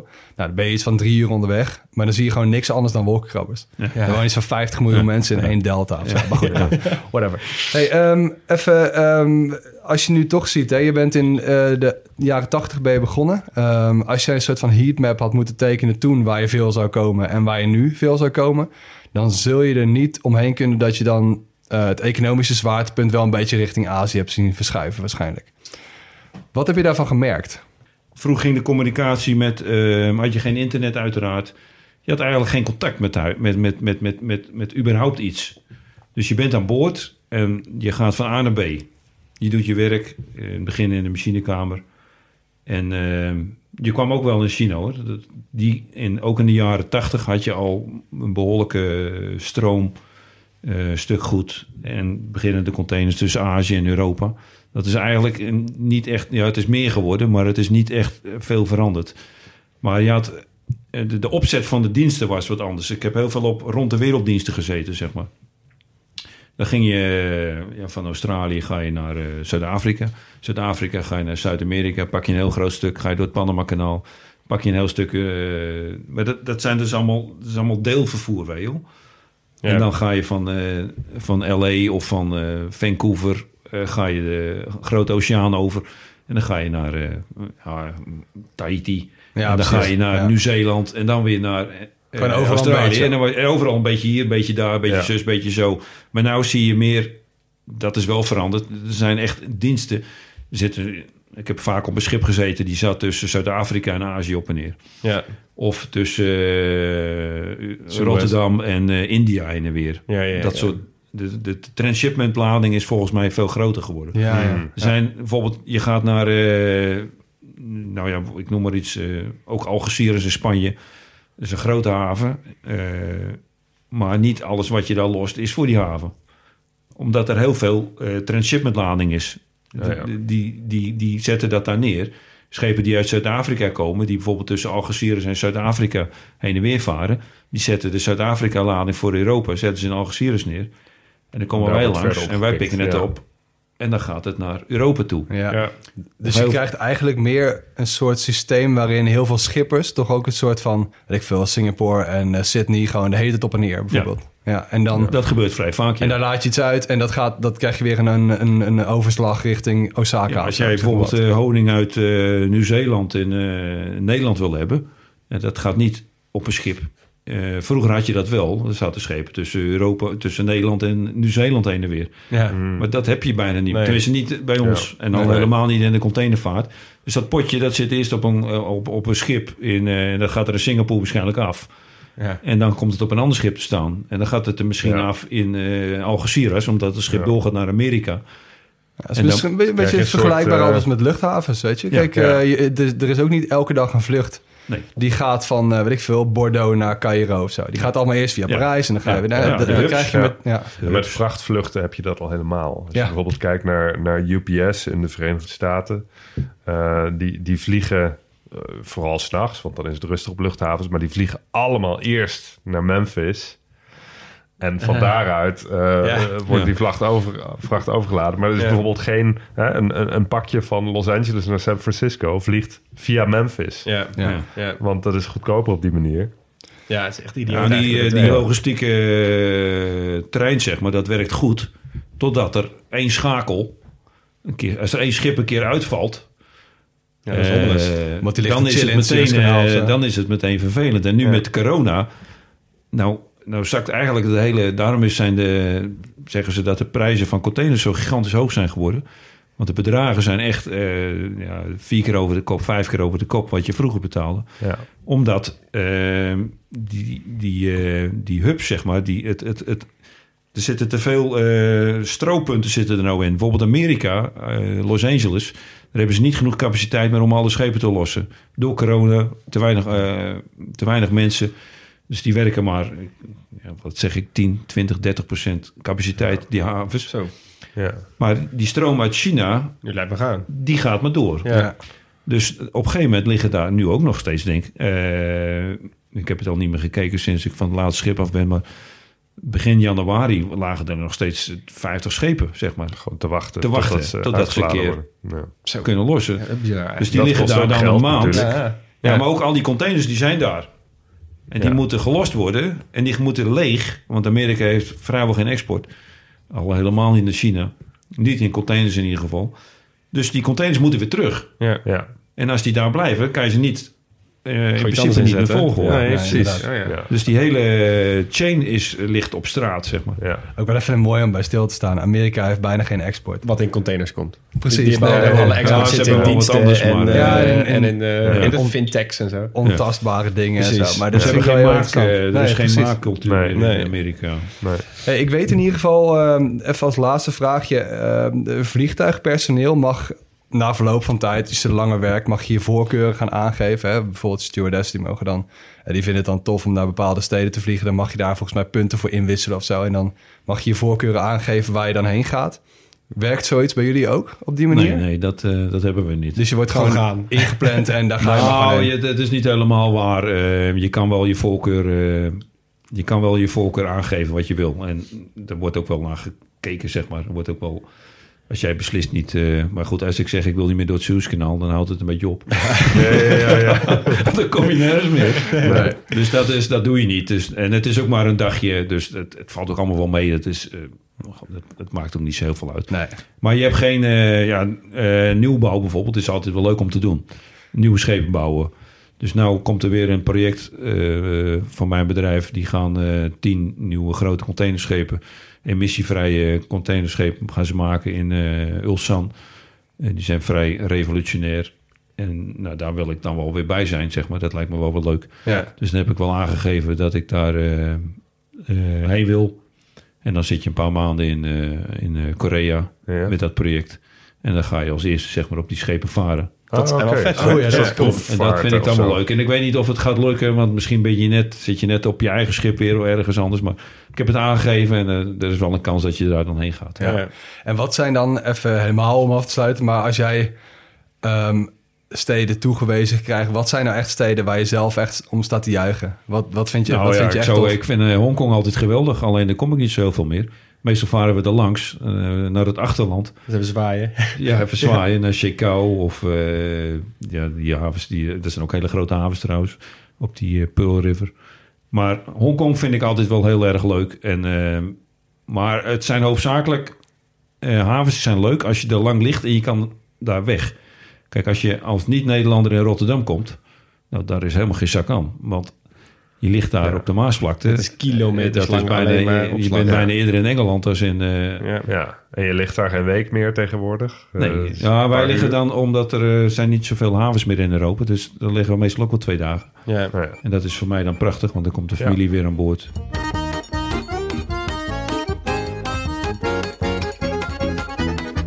Nou Peter, het derde hoofdstukje, namelijk over de cultuur aan boord van zo'n schip. Want ja, je zit natuurlijk wekenlang achtereen met volgens mij alleen maar mannen aan boord. Nou, dat wisselt. Wisselt? Er is wel eens een, eh, een vrouw bij. Er is wel eens een vrouw bij. Over het algemeen... Het Over het gros- algemeen zijn het mannen met één. Sommige schepen hebben twee vrouwen aan boord, maar niet veel. En je zei net eerder een mannetje of 15, 16 aan boord. In ieder geval, dat is de ja, dat minimale bezetting. maar meestal hebben we wat meer mensen aan boord, 20, 25. En, en wat is een beetje die samenstelling dan? Eh, Dus waar komen die mensen vandaan? Officieren zijn eh, over het algemeen eh, Europeanen, Oost-Europeanen. Zoals er zijn Oekraïners, Russen, Bulgaren, ken ik een paar, Polen, Engelsen, Denen, een paar Nederlanders nog. Ja. En dan hebben we het wel gehad, zeg maar, met de officieren. Een paar Filipijnen officieren, ook, ook Indiërs zijn er ook. En dan de bemanning is hoofdzakelijk eh Indiërs. Eh, dat is bij ons aan boord. En eh, andere schepen hebben wat meer Filipijnen aan boord. Die Filipijnen die komen echt overal terug. Altijd. Filipijnen zie je overal terug, ja. Ja. Maar op een of andere manier zie je ze niet in de echt hoge rangen meer terugkomen. Nee.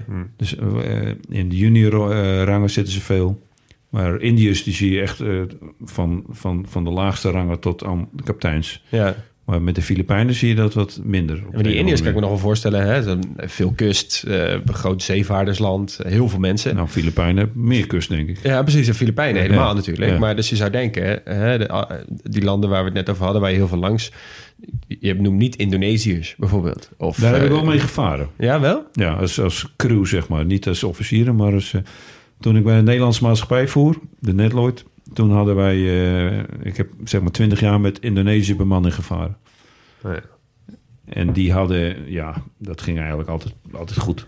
Een hele goede klik mee altijd met Indonesië. Dat is het toch Ja. een beetje, ja, een beetje cultuurtechnisch, denk ik. eh, Ja, ja. de- het was ook heel raar, want je zit met heel veel eh, geloofsovertuigingen heb je aan boord. Ja. Ehm, je hebt eh, christenen, maar je hebt eh, heel veel Indiërs die, die eh, dat zijn eh, Hindoes. Hindoes. Hindoes, ehm, een, een kleiner deel eh, moslim. Eh, Ja. er zitten protestanten aan boord. er zijn mensen die hebben geen geloof. Ehm, maar in, met, in de Indonesiërs, dat was 80% eh, was moslim. Ja. Maar wel moslim weer met een Indonesisch randje, zeg maar. Hè? Ja, ja, Dus ook moslim met geesten, zeg maar. Dus dat was eigenlijk altijd... Maar dat was eigenlijk nooit een probleem. Nee. Ik heb er dan nooit een probleem mee gehad. Dus de, de grote feestdagen.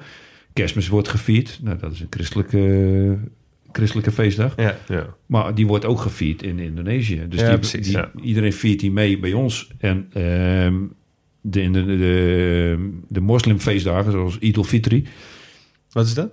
Ehm, het offerfeest, zeg maar. Oh ja, ja, ja. Ja, het wordt iets anders uitgesproken. De Turken en de Marokkanen Ja. spreken dat. die- die- het komt op hetzelfde neer, maar in Indonesië noem je dat Idul Fitri. Maar daar werden wij ook altijd op uitgenodigd. En dat was gewoon één feestdag voor iedereen aan boord. Dus er hadden heel veel feestdagen Ja. eigenlijk. Ja. Ja, dus in plaats van dat je niks viert omdat iedereen een andere achtergrond heeft, vier maar gewoon voor de zekerheid maar alles. Ja, doe je voor de zekerheid maar alles. Nou, maar dat is wel een oplossing om, eh, om met elkaar om te gaan natuurlijk. Nou ja, en om wat te leren van, ook- het lijkt best wel mooi. Het is eh, het eh, leukste feestdag eigenlijk, of het de meest vreemde feestdag die wij aan boord voer, eh, hadden, was eigenlijk dat we de Indonesische Vrijheidsdag ook vierden aan boord. Ja, Oh ja, van de 17 Nederlanders. eh, augustus. Harry Medekka. Dat is, in, ja, dat is eigenlijk dat de Nederlanders eh Ja, Indonesië uitgeschopt zijn. Ja. En daar werd je wel even voor uitgenodigd. Dat was een, gewoon een feestdag. Ja, precies. Dat, dat, dat deed gewoon mee. En dat werd een hele grote eettafel had je. Een rijsttafel werd er dan eh, georganiseerd. Ja. Dat was ook een dag vrij. En dat was ook nooit geen probleem. Niet voor de Nederlanders, niet voor de Indonesiërs. Dus, Maar heb je dan wel eens last van een soort culture clash aan boord of zo? Dat er eh, culturen zijn die echt botsen? Of houden ze daar wel rekening mee van tevoren? Ehm, nou, er zijn een paar eh, standaard eh, rules aan boord. Eh, je hebt het heel weinig over godsdienst. Ja. Eh, want als je Is het daarover ongeschreven gaat- regels, of ongeschreven wel? Ja. regels. En over eh, eh, politiek heb je het ook bijna nooit. nee. Ja. Want afgelopen reis hadden wij een, eh een eh, Oekraïner of twee Oekraïners. Eén was pro-Russisch, ander is pro-Westers. We hadden ook een Rus aan boord. Ehm, maar dat is nooit geen probleem. Nee. Als je aan boord zit, nu ook met het eh, conflict, met de oorlog, met de invasie van Rusland in Ja. Oekraïne. Ja. Ja, dan zou je zeggen dat is, wordt een probleem met de Russen aan boord. Maar op een of andere manier is dat aan boord ben je, eh, ga je daar heel anders mee om als dat je er hiermee omgaat. Toch een je eigen Wat, wereld. wat ik zie eh, nu op Facebook, want ik ken er wel diverse mensen. Wat ik zie op Facebook en sociale media is, eh daar staan ze op de brugvleugel, een, een Rus en een Oekraïner, beide met de vlag. Ja. En niemand die dat wil, zeg maar, niemand die die oorlog wil. Nee, precies. Ja. Ook die Rus wil dat niet. Nee. Nee. Dus het wordt vaak nu, merk ik, over één kam geschoren, alle Russen. Maar ja, er zijn ook zat Russen, ook die in Nederland wonen, die dat niet willen. Nee, in. Die Nee. daar niet mee eens zijn.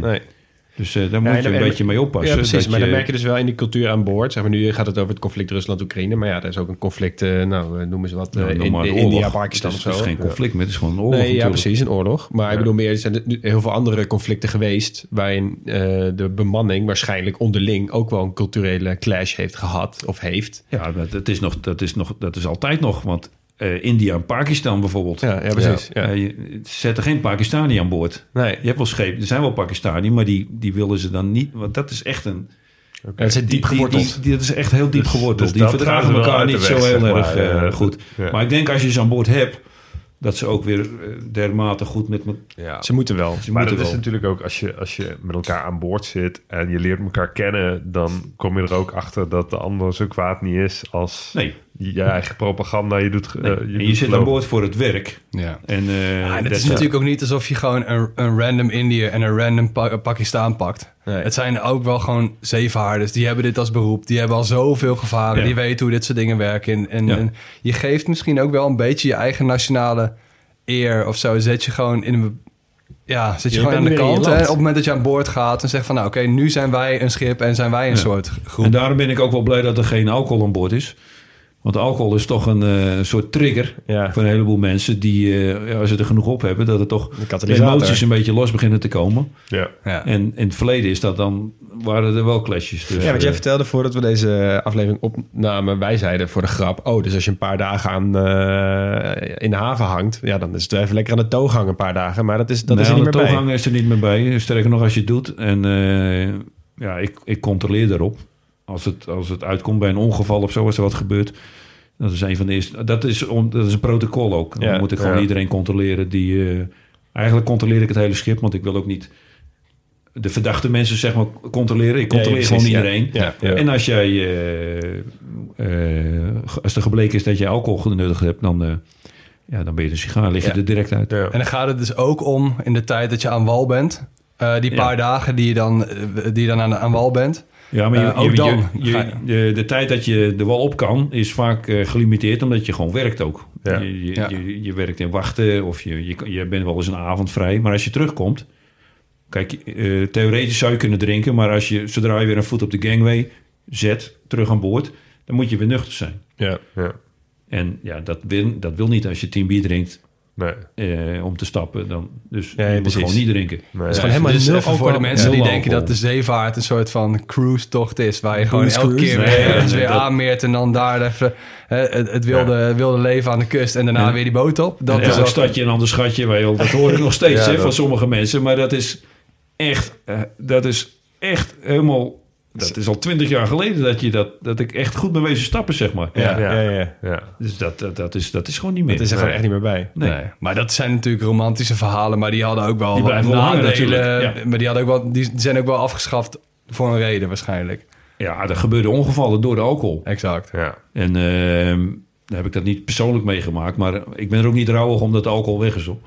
Want het maakt mijn leven aan boord wel wat handiger. Wat, wat, wat makkelijker. Ja, je hebt natuurlijk ook de Je hoeft niet meer in baas. te grijpen. Precies. Ja. Nee, En eh, te corrigeren, eh, dat soort gedoe. Want er gebeurde best wel wat met mensen die eh, dronken. En, en we hadden dan vroeger hadden we nog wel een, eh, een, eh, zeg maar een alcoholbeleid.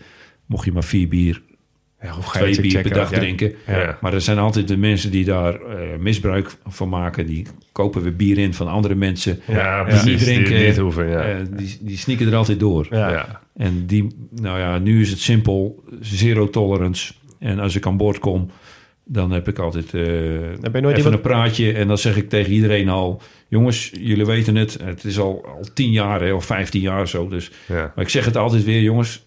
geen alcohol. Als ik jullie Eh, betrap met iets, Ja. of al heb je een fles bier in je hut. Ehm, ik, heb, ik hou zero tolerance aan. Ook al mag ik je heel graag, ben je een hele goede werknemer. Ja. Is het heel vervelend dat je eraf kan. Kan het schip waarschijnlijk niet eens varen. Het is, het Ja, omdat zo. je diploma eraf is. Ik stuur Ja. je eraf. En als dat schip dan niet weg kan, dan is dat jammer. Jij gaat eraf. Dat is wel mooi, want als, je, als er iets zo overkomt bij ons op kantoor, ja, pak je trein, geen huis. Maar dan sta je aan de andere kant van de wereld. Ja, zoek Sta je het, daar? zoek het Ja. zelf maar uit. Ja, precies. Hey, Oh, maar, maar je hebt ongetwijfeld dan best wel wat tijd te doden. Ik bedoel, het is niet alsof het altijd eh, volle bak druk is. Eh, wij zouden dan een biertje pakken, een potje gaan kaarten. Maar hoe, eh, hoe, hoe besteden jullie die vrije tijd? Ehm, vrije tijd aan boord, ja, de, dat is eigenlijk... Ja, van vroeger ging dat dan... eh, je had een bar aan boord. Ehm, Ja. En vroeger ging je na het werk ging je de bar in. Dronk je een paar biertjes en s'avonds weer muziek, bar. Je kent het wel. ja. Maar dat is over. Ja. dus nu is het vaak dat iedereen wel zijn, gewoon zijn hut in, eh, in kruipt. ja. En ja. ja, het is een beetje samengegaan met, met internet en met eh, laptops. Oh. Dus iedereen heeft eigenlijk eh, laptops bij zich en eh, films. We hebben wel een eh, kleine cinema aan boord. Oh ja? Dus je kan eh, met een beamer, dus je kan eh, films kijken, samen kijken. Eh, we hebben een vrij goede eh, gym, een eh, sportzaal hebben we aan boord. Daar zitten s'avonds ook heel veel mensen. Oh ja. En ik zit meestal ja, wat, wat te lezen, Podcast laat luisteren. Podcast luisteren. en eh, ja, eh, overdag ben ik dan altijd... eh, ik ben elke dag wel aan de reno. Ja. Om een beetje stoom af te blazen. Ja, want wat, vroeger deed je dat inderdaad in rondje om het schip. Ik weet nog Ja. dat, dat jij dat tegen mij zei Ja. toen ik heel klein was. Toen dacht ik, wow, dat is echt bizar. Ja, Hoe je Strava-profiel er dan ook uit moet zien. Gewoon van die rondjes zo over de... je dat zie je niet, want je vaart ook nog. Ja, we Dus kleine dat, dat, rondjes. dat wordt eigenlijk wel een streep. Wordt dat, Ja. Maar dat, doe je, je hebt nu gewoon een gym. En dat is gewoon een soort de halve container met een gym of zo. Nee, het is je gewoon zien? accommodatie. Ah, oké, het is oké, vrij oh ja. groot. Met, Ja. eh, ja, er staat, alles staat er wel in. eh hardloopband, fietsen, noem maar op. eh, roeiapparaten. Maar het beeld van de, eh, nou ja, zo'n groot laadruim waar je dan maar een voetbal of een cricketveld optuigt, dat is... Cricket dat... hebben we ook gedaan. Oh, toch wel? Ja, ja. Omdat je met die Indiërs, die, ja, dat zijn toch eh favoriete sport van de India. Ik vraag er altijd om, omdat ik zelf ook al sportminded ben. Het is altijd cricket. Ja. En dan, eh, als er geen cricket eh, bed aan boord is, zeg maar, dan koop ik er een. Dan laat ik er gewoon één aan boord komen. En dan met tennisballen. We hebben eh, onderdeks, onder de accommodatie zit wel een ruimte waar wat... Ja, daar lopen wel... Het is niet ideaal natuurlijk, maar daar lopen ook allemaal pijpen en eh, weet ik veel wat allemaal voor Ja. spul. Maar daar, eh, daar heb ik voor het eerst ja. Dat, Oh, joh. dat is best wel lastig eigenlijk. gewoon op Ja, het die zijn maar- zwaar, hè? Die bed is heel zwaar en ik ben eigenlijk een honkbal gewend. Een, een, een, een, een honkbalknuppel. Maar die kan je echt zwaaien. Maar ik stond in het begin stond ik met die bed omhoog en dan wil je zwaaien, maar dan ben je dus veel te laat. Dan moet je een half uur eh, van je moet eigenlijk die bed gewoon laag hebben staan en Ja, proberen je stokjes te beschermen. Maar dat viel niet mee. Nee. En, die, en ben je volle bak uitgelachen door die Indiërs? Of viel Nee, mee? nee, nee. De kapitein wordt nooit uitgelachen natuurlijk. was hun kans om eindelijk een, iemand uit de andere kant van de wereld uit te lachen op sportgebied. Maar, Maar dat is wel eens jammer hoor, dat je, eh, je blijft altijd een beetje de rang en standen houden. Ja, ja. Ik probeer me eh, eigenlijk, ik vind een rang en standen vreselijk. Ehm, ja, kijk, er moet al, eh, in geval van, er, moet een kapitein zijn natuurlijk. Ja, dus als er ja. beslissingen genomen moeten worden, dan moet je dat doen, simpel. Ja. Maar ik wil niet dat mensen ehm, ja zeggen omdat ik iets vraag. Of nee, dat- precies. Ja, ja. Weet je wel, omdat jij de kapitein bent. En Ja, vroeger voer je altijd met Nederlanders, ik dan. Eh, en als ik tegen een, ook al was het eh, lager op de rang, als ik tegen iemand wat zei van ga je dat eens doen, dan zei hij ja, ben je wel helemaal lekker. Ja, Ga het even zelf doen. ja. Ja. Begint wat aan je Maar dat gaat een Filipijn of een Indiër echt niet zeggen. Nee. En die zeggen gewoon eh, yes sir, no sir. Ja. Ik zeg weet je het zeker, want ik test het wel eens. Ja, ja, ja. Dan kom ik met iets raars aan, weet je wel. Ik- dan zeg ik niet spring eens over. Ik wil gewoon eens weten Waar ligt die grens? eh, waar Ja. ligt, hoe ver. Ik zeg, kan je dat eens doen? En dan zie ik zo kijken, hè, want we weten natuurlijk al van die andere, want dat gaat natuurlijk, je wordt natuurlijk ook besproken als er nieuwe mensen aan boord Ja. komen. Dan zie ik ze al een beetje kijken. Ik zeg, ja, maar als je het niet mee eens bent, moet je gewoon zeggen, eh doe niet zo raar joh, wel. Of eh, ben je wel helemaal lekker? Dan staan ze je aan te zijn kijken. helemaal op die zin te oefenen en zo. Of, dan- of dan zeg ik tegen een Indiër: eh, eh, Jij volgt al mijn orders op, hè? Yes, sir. Ik zeg: Oké, dan ga je nu zeggen: De captain is een asshole. En dan is het. eh, dan weet je het niet meer. Kortsluiting. Kortsluiting. Maar dat ga je niet zeggen. Want hoe spreekt de bemanning jou aan? Ja, gewoon Als captain. captain, of als... Oké, Ja, captain. we mogen geen Peter zeggen. Nee, dat, ik, in het begin probeer je dat. En met Nederlanders kan dat. Maar niet met. eh, Nee. En je moet ook niet te veel als ze dat niet prettig vinden, dan moet je het ook... Want kijk, ik ga er dan af. Ja. Ik denk, ik, voor mij sta ik eh, sociaal... eh, ja, ja, je staat er boven natuurlijk. Ja. Maar ik probeer het, dat, dat gat zo klein mogelijk te houden. Omdat ik denk dat in geval van nood... Als je, eh, dat, het, dat het beter is voor mensen dat ze, dat ze, ze zelf initiatieven nemen. Weet. Ja, ja, Dat is met Aziaten best wel eens lastig. Eh, met Nederlanders had je dat wat meer. Die, die, die corrigeren jou. Eh, maar met Aziaten, die corrigeren je ja, minder. Maar daar moet je echt wel een beetje moeite in. eh daar moet je wel wat voor doen. Ja. Eh, Ja. Dat je ze duidelijk maakt dat als, als ik zeg van... eh, nou, eh, gooi je die boot maar hard naar stuurboord. Oké. Ja, ik ben ook geen... eh, ja, iedereen kan fouten maken. Ik maak ook fouten. Dus als ik zeg hard stuurboord terwijl er een klein bootje zit... Ik zeg, dan moeten jullie wel zeggen... Weet je dat wel zeker? Want er zit een bootje. Oh shit. Ja. Ja. Andere kant op bedoel ik. Ja. Weet je wel? Ja, ja, ja, ja. Want Ja. ik vaar die boot niet alleen natuurlijk. Je kan die Nee. boot niet alleen varen. Je hebt iedereen nodig Ja. Ja. om uit de problemen te blijven. En eh, je hebt ook maar één paar ogen. Dus in straat Singapore... Ja, dan, zeg ik tegen die Indiërs... eh, zeg, hè, als je wat ziet veranderen, dit doet. En eh, maakt niet uit. Ook al ben ik in gesprek met iemand... gewoon hup, aan die bel hangen en zeggen van... eh, kapitein, heb je dat wel gezien? Ja. Want ik maak ook fouten. Op zich begrip Ja. door je hoek met zo'n eh, schip van 15.000 containers. Dat is- zie je dus ja. helemaal niks. Ja. Nee. Nee. Maar heb je dan ook een beetje dat, eh, dat zij dan, ja, met, met jou praten ze dan, roddelen ze dan waarschijnlijk niet zoveel veel. Maar heb je dan het idee dat ze Nederlanders over het algemeen, met ze bedoel ik zeg maar letterlijk de hele crew, hè? Waar ze, maakt mij niet uit waar ze vandaan komen, maar dat ze Nederlanders anders zien dan bijvoorbeeld, weet ik veel, een Deense kapitein of een Er Bulgaarse zit er wel kapitein? verschil in. Ja? Ja. Maar Hoe, wat voor, hoe ziet die verschil eruit? wat ik hoor, eh, ja, ik weet niet of dat de wens, eh, de vader is de wens van de gedachte, maar wat ik wel eens hoor, is dat Nederlanders wat minder ehm, ehm, streng zijn, zeg maar. Wat minder, we zijn wat socialer. Iets, eh, Ja. Ik weet, ik zeg niet of het goed of slecht is. Nee, maar jij houdt niet van de hiërarchie. Eh, Andere landen gaan daar misschien wat beter op. Eh, en dat wordt misschien juist wel weer gewaardeerd aan het volk, de Nederlanders. ja, En je is echt zo'n kapiteinsvolk, wat je nu echt ziet. Dat, je, dat, van, dat er één land is waar die tegenwoordig bijna alle kapiteins leveren. nou, die Indiërs komen steeds meer in zwang. Maar er zit ook een goede bij, hoor. Dat, het is niks te nadelen van. Dat is ook een zeevarende natie natuurlijk. Ja. Ja, zijn er zat. Ja. Maar vroeger was dat dus heel erg Nederland en dat is nu heel erg tanend. Maar het, is ook, eh, het heeft met de prijs te maken. Ik ben veel duurder als die eh Ja, precies. Indiërs. ja, Ja. precies. Ja. Ja. Dat is heel simpel. Ja. En je had het net over eten. Eten Is, is, het echt eh, eh, eten wat de pot schaft? Of, eh, eten wat de pot schaft. Ja, we kunnen niet. Ja, ik, kan, wel- ik, ik heb wel invloed op het eten, want ik ben ook de man die het eh, budget bewaakt, zeg maar. Je kan maar. eh, Caviar in principe ja. kan je voor eh 8 dollar per persoon per dag eten wij. 8 dollar. Dat is dan ontbijt, lunch, avondeten. Alles. Dat is niet heel Dat is- veel. Dat is heel Dat is weinig. plenty. Is plenty? Genoeg. Is Ja. genoeg. Je zit ook aan de andere kant van de wereld, hè? Daar kun je echt wel goed Ja, ik zit eh, meestal veel lager. Ik zit meestal op de 7 dollar. En dan Ja. ga ik tegen het einde aan. Dat de feestdagen eraan komen. Dan komen de lobster tails en dat ja. soort werk. Ja, dan heb je dan nog een beetje budget. Die vis je dan gewoon uit de zee, toch? Ja, ja. Ja. die vissen wij dat filter. eh Ja, uit het zee-inlaatfilter. Nee, dan hou je wat budget over. Maar het is... ehm, ja, ik heb bijna nu altijd een Indische kok. Terecht, goede Echt. keus. Ja. En Indische koks, die, ja, dat is altijd rijst.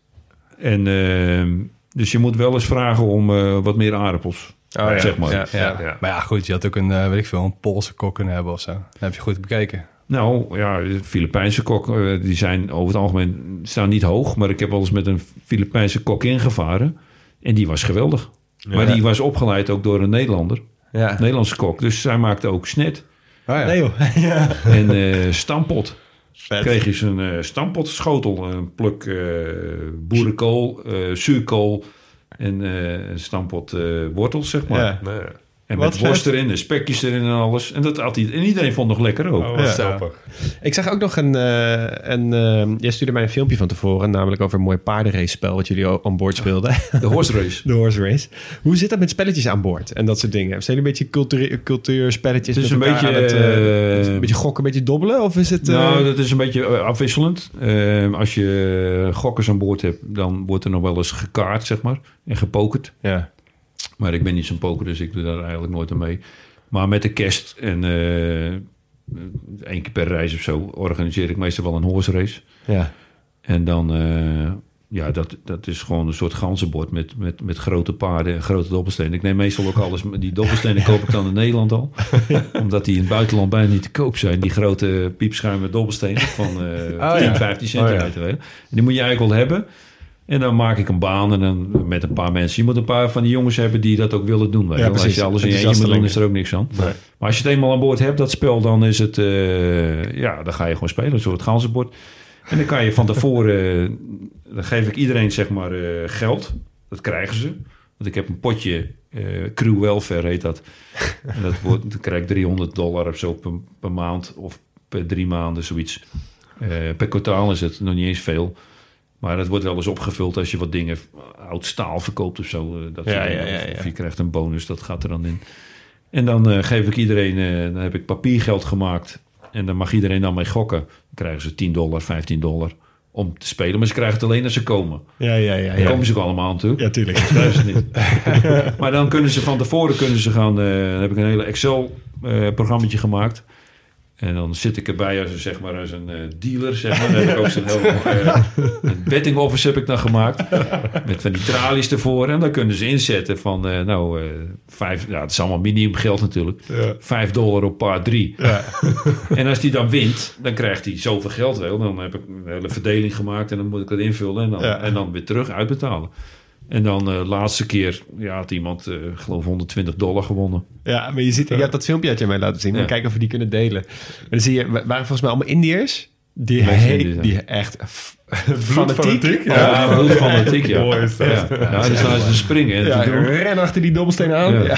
ja. Ja, dat is wel heel leuk, ja. Dat is Ja. ook wel, eh, wel leuk om te doen eigenlijk. ja. Zie, zie- ga je, dat- zie je dat nog snel veranderen, denk je, de komende tijd? Hoe, dat gaat, eh, hoe de scheepvaart zich gaat veranderen? Ja, het wordt niet. Het, het wordt steeds beter. Internet wordt steeds beter. Maar goed, je loopt altijd achter de feiten aan. Want ehm, er zijn heel veel initiatieven bij ons om het internet te verbeteren. Maar dat is ook. ehm, kijk, wat ik net zei, die koelcontainers, die staan ook eigenlijk in, in, in live verbinding met, eh, met, eh, met een kantoor. Ja. Met een server in Kopenhagen. Dus als jij een, een, container met, eh, noem maar iets, mosselen verscheept. En die moet eh 4 graden blijven. Die kan je gewoon live volgen. Ja. Ja. Als die dan 6 graden wordt, dan gaat er ergens een lamp branden. Ja, dan, dan- weet je, oké, die eh, moet je even ja, eh, checken. Ja, Ja, ja. Maar die, dat lampje hebben wij al bij 5 graden natuurlijk. Ja, precies. Dus Ja. dan checken wij hem al eerder. eh, Voordat die klant eh, dat kan doen. eh. Ja, terecht. Nee, maar dat, dat is, dat, die eh, koelcontainers die zijn hartstikke duur. Ja. Dus daar besteden wij toch wel veel aandacht aan. Ja, dat is de ik, goed ja. belegde boterham. Dat is, ja, Ja, dienst die je dat wil is- leveren ook natuurlijk. Sowieso met alle lading, want dat is de ja, klant. Ja, Ja, container vol zalm of zo. Dat is, gaat natuurlijk om miljoenen. ja precies. Eh, Blue Tuna hebben we wel eens. Oh ja. Van Ja. Japan eh, richting Ja, Europa. nee, ja, richting Japan. Ja. Oh, richting Japan. Ja, want daar willen ze heel graag eten. En eh, daar vangen ze niet zoveel meer. Oh nee. Dus ook vanuit de Middellandse Zee hè, wordt het Ja. gevangen. Daar hebben ze die kweekvijvers. Ja, oh ja, tuurlijk. Ja. En dat is echt een hele dure lading. Ja. En we hebben eens een keer een, eh, ik weet niet wat daar zat, maar er zat een live vis in, een levende vis. Dat was eigenlijk een groot aquarium, een, een container. Er zat een aquarium met een hele grote, ja, je kon er niet in kijken, het was wel gewoon dichte container. Ja. Maar er zat eh, allemaal slangen en toeters aan en eh, hij moest ook stroom hebben. Ja. En daar zat een aquarium in, met eh, levende vissen. Was die gewoon een haai? Ja, de lading, ja. Maar de, de lading aan zich is niet zo heel interessant meer natuurlijk, want het zijn allemaal containers. Nee, Ja, precies. dus Vroeger je had je een hele mooie lading, we hadden eens een dierentuin meegehad. Oh ja? Ja, Ja. met, eh, Tijdens tijgers en, eh, en paarden. Heel veel met paarden gevaren. Van Oh, ja. eh, Nieuw-Zeeland naar eh, Singapore. Jockeypaarden. Oh, tuurlijk, ja. Oh, Twaalf paarden elke keer aan boord. met twee van die eh, paardendames voor de verzorging. Ja. En op zondag was het paardrijden op dek. Ja. dat was wel heel leuk altijd. Ja. ja. Oh, weer bizar. Dat zie je ook niet En meer. dat zijn containers eigenlijk maar heel saai, hè? Ja, Containers zijn heel saai. Er zitten ja. vaak hele spannende dingen in, maar ja, dat heb je geen En eh, van. met de RO's, ja, dat zijn eigenlijk eh, dat zijn die car-carriers, zeg maar. ja. Dan had je ook hele interessante ladingen. oude auto's of eh, vrachtwagens of eh, Rolls Royces, oude Rolls Royces van de jaren gaan zien, 30. Ja, die staan gewoon aan dek. ja, heel En daar hebben ze wel een lintje op gezet. Maar ja, dat, dat, dat lintje, daar ben je zo onderdoor. Toch wel gek, hè? Het wordt, even dus, te het- kijken. het wordt dus beter en efficiënter, maar ook wel een beetje saaier. Heel saai. Ja, het is eigenlijk... Ja. Het is, ja. Ja. Efficiëntie is toch ook nooit leuk geweest? Nee. Nou ja, het is efficiëntie met de dingen die je efficiënt kan vervoeren. Ja. Vroeger werden eh, auto's altijd in een car carrier vervoerd. Maar je ziet ze ook tegenwoordig steeds meer in een container. Ja. En bepaalde dingen kunnen gewoon niet in een, eh, in een container. En als je kijkt naar de tijd dat je begonnen bent, zaten er nog veel meer mensen per schip. Nu is het dan een stuk minder. hoe, ver, hoe lang kan dat nog doorgaan? Dus z- Nou, zie je je het zit- ooit je- gebeuren dat je bijvoorbeeld met echt met een paar mensen... of zelfs misschien ooit geen mensen Ja, meer eh, die. De onbemande schepen varen al. Het, het, het is niet zo Oh, dat joh. het van, eh, van 15 naar 10 naar 5... Het, het, op een gegeven moment is, wordt een stap gemaakt onbemand. De vaart... eh, bij Japan is er al, een, ik weet niet precies waar, maar Uiteraard Japan. ehm, die hebben al van een haven naar een haven een onbemand schip. Oké. En die varen eigenlijk al Wauw. Oké. onbemande schepen. Dat wist ik helemaal niet. Ja. En Ja. alles wat je vanuit een controlekamer geautomatiseerd hebt, dat kan je ook op afstand eh, Ja. bedienen. Ja. Dat is het punt niet. Dus je alleen moet het nog punt is, controleren eigenlijk. het, ja, als er eh, storing optreedt. Ja. Ja. En, Maar ja, en als dan, er iets dan moet het gaat- nog wel wat even omhoog, want er gebeurt nog wel eens een, eh, ja, geen dramatische storing, maar je hebt regelmatig alarmen dat er iets, iets, iets stopt of dat er iets niet wil. En, en, en die level moet natuurlijk wel omhoog. Ja. Ja. Ja. Want En nu- jij bent er natuurlijk ook, als, als er iets verkeerd gaat... dan zit zo'n schip wel ergens halverwege Madagaskar en, eh Ja, en, Indonesië. komen. Precies, dan moet er dus wel iemand zijn die dan kan reageren. Ja.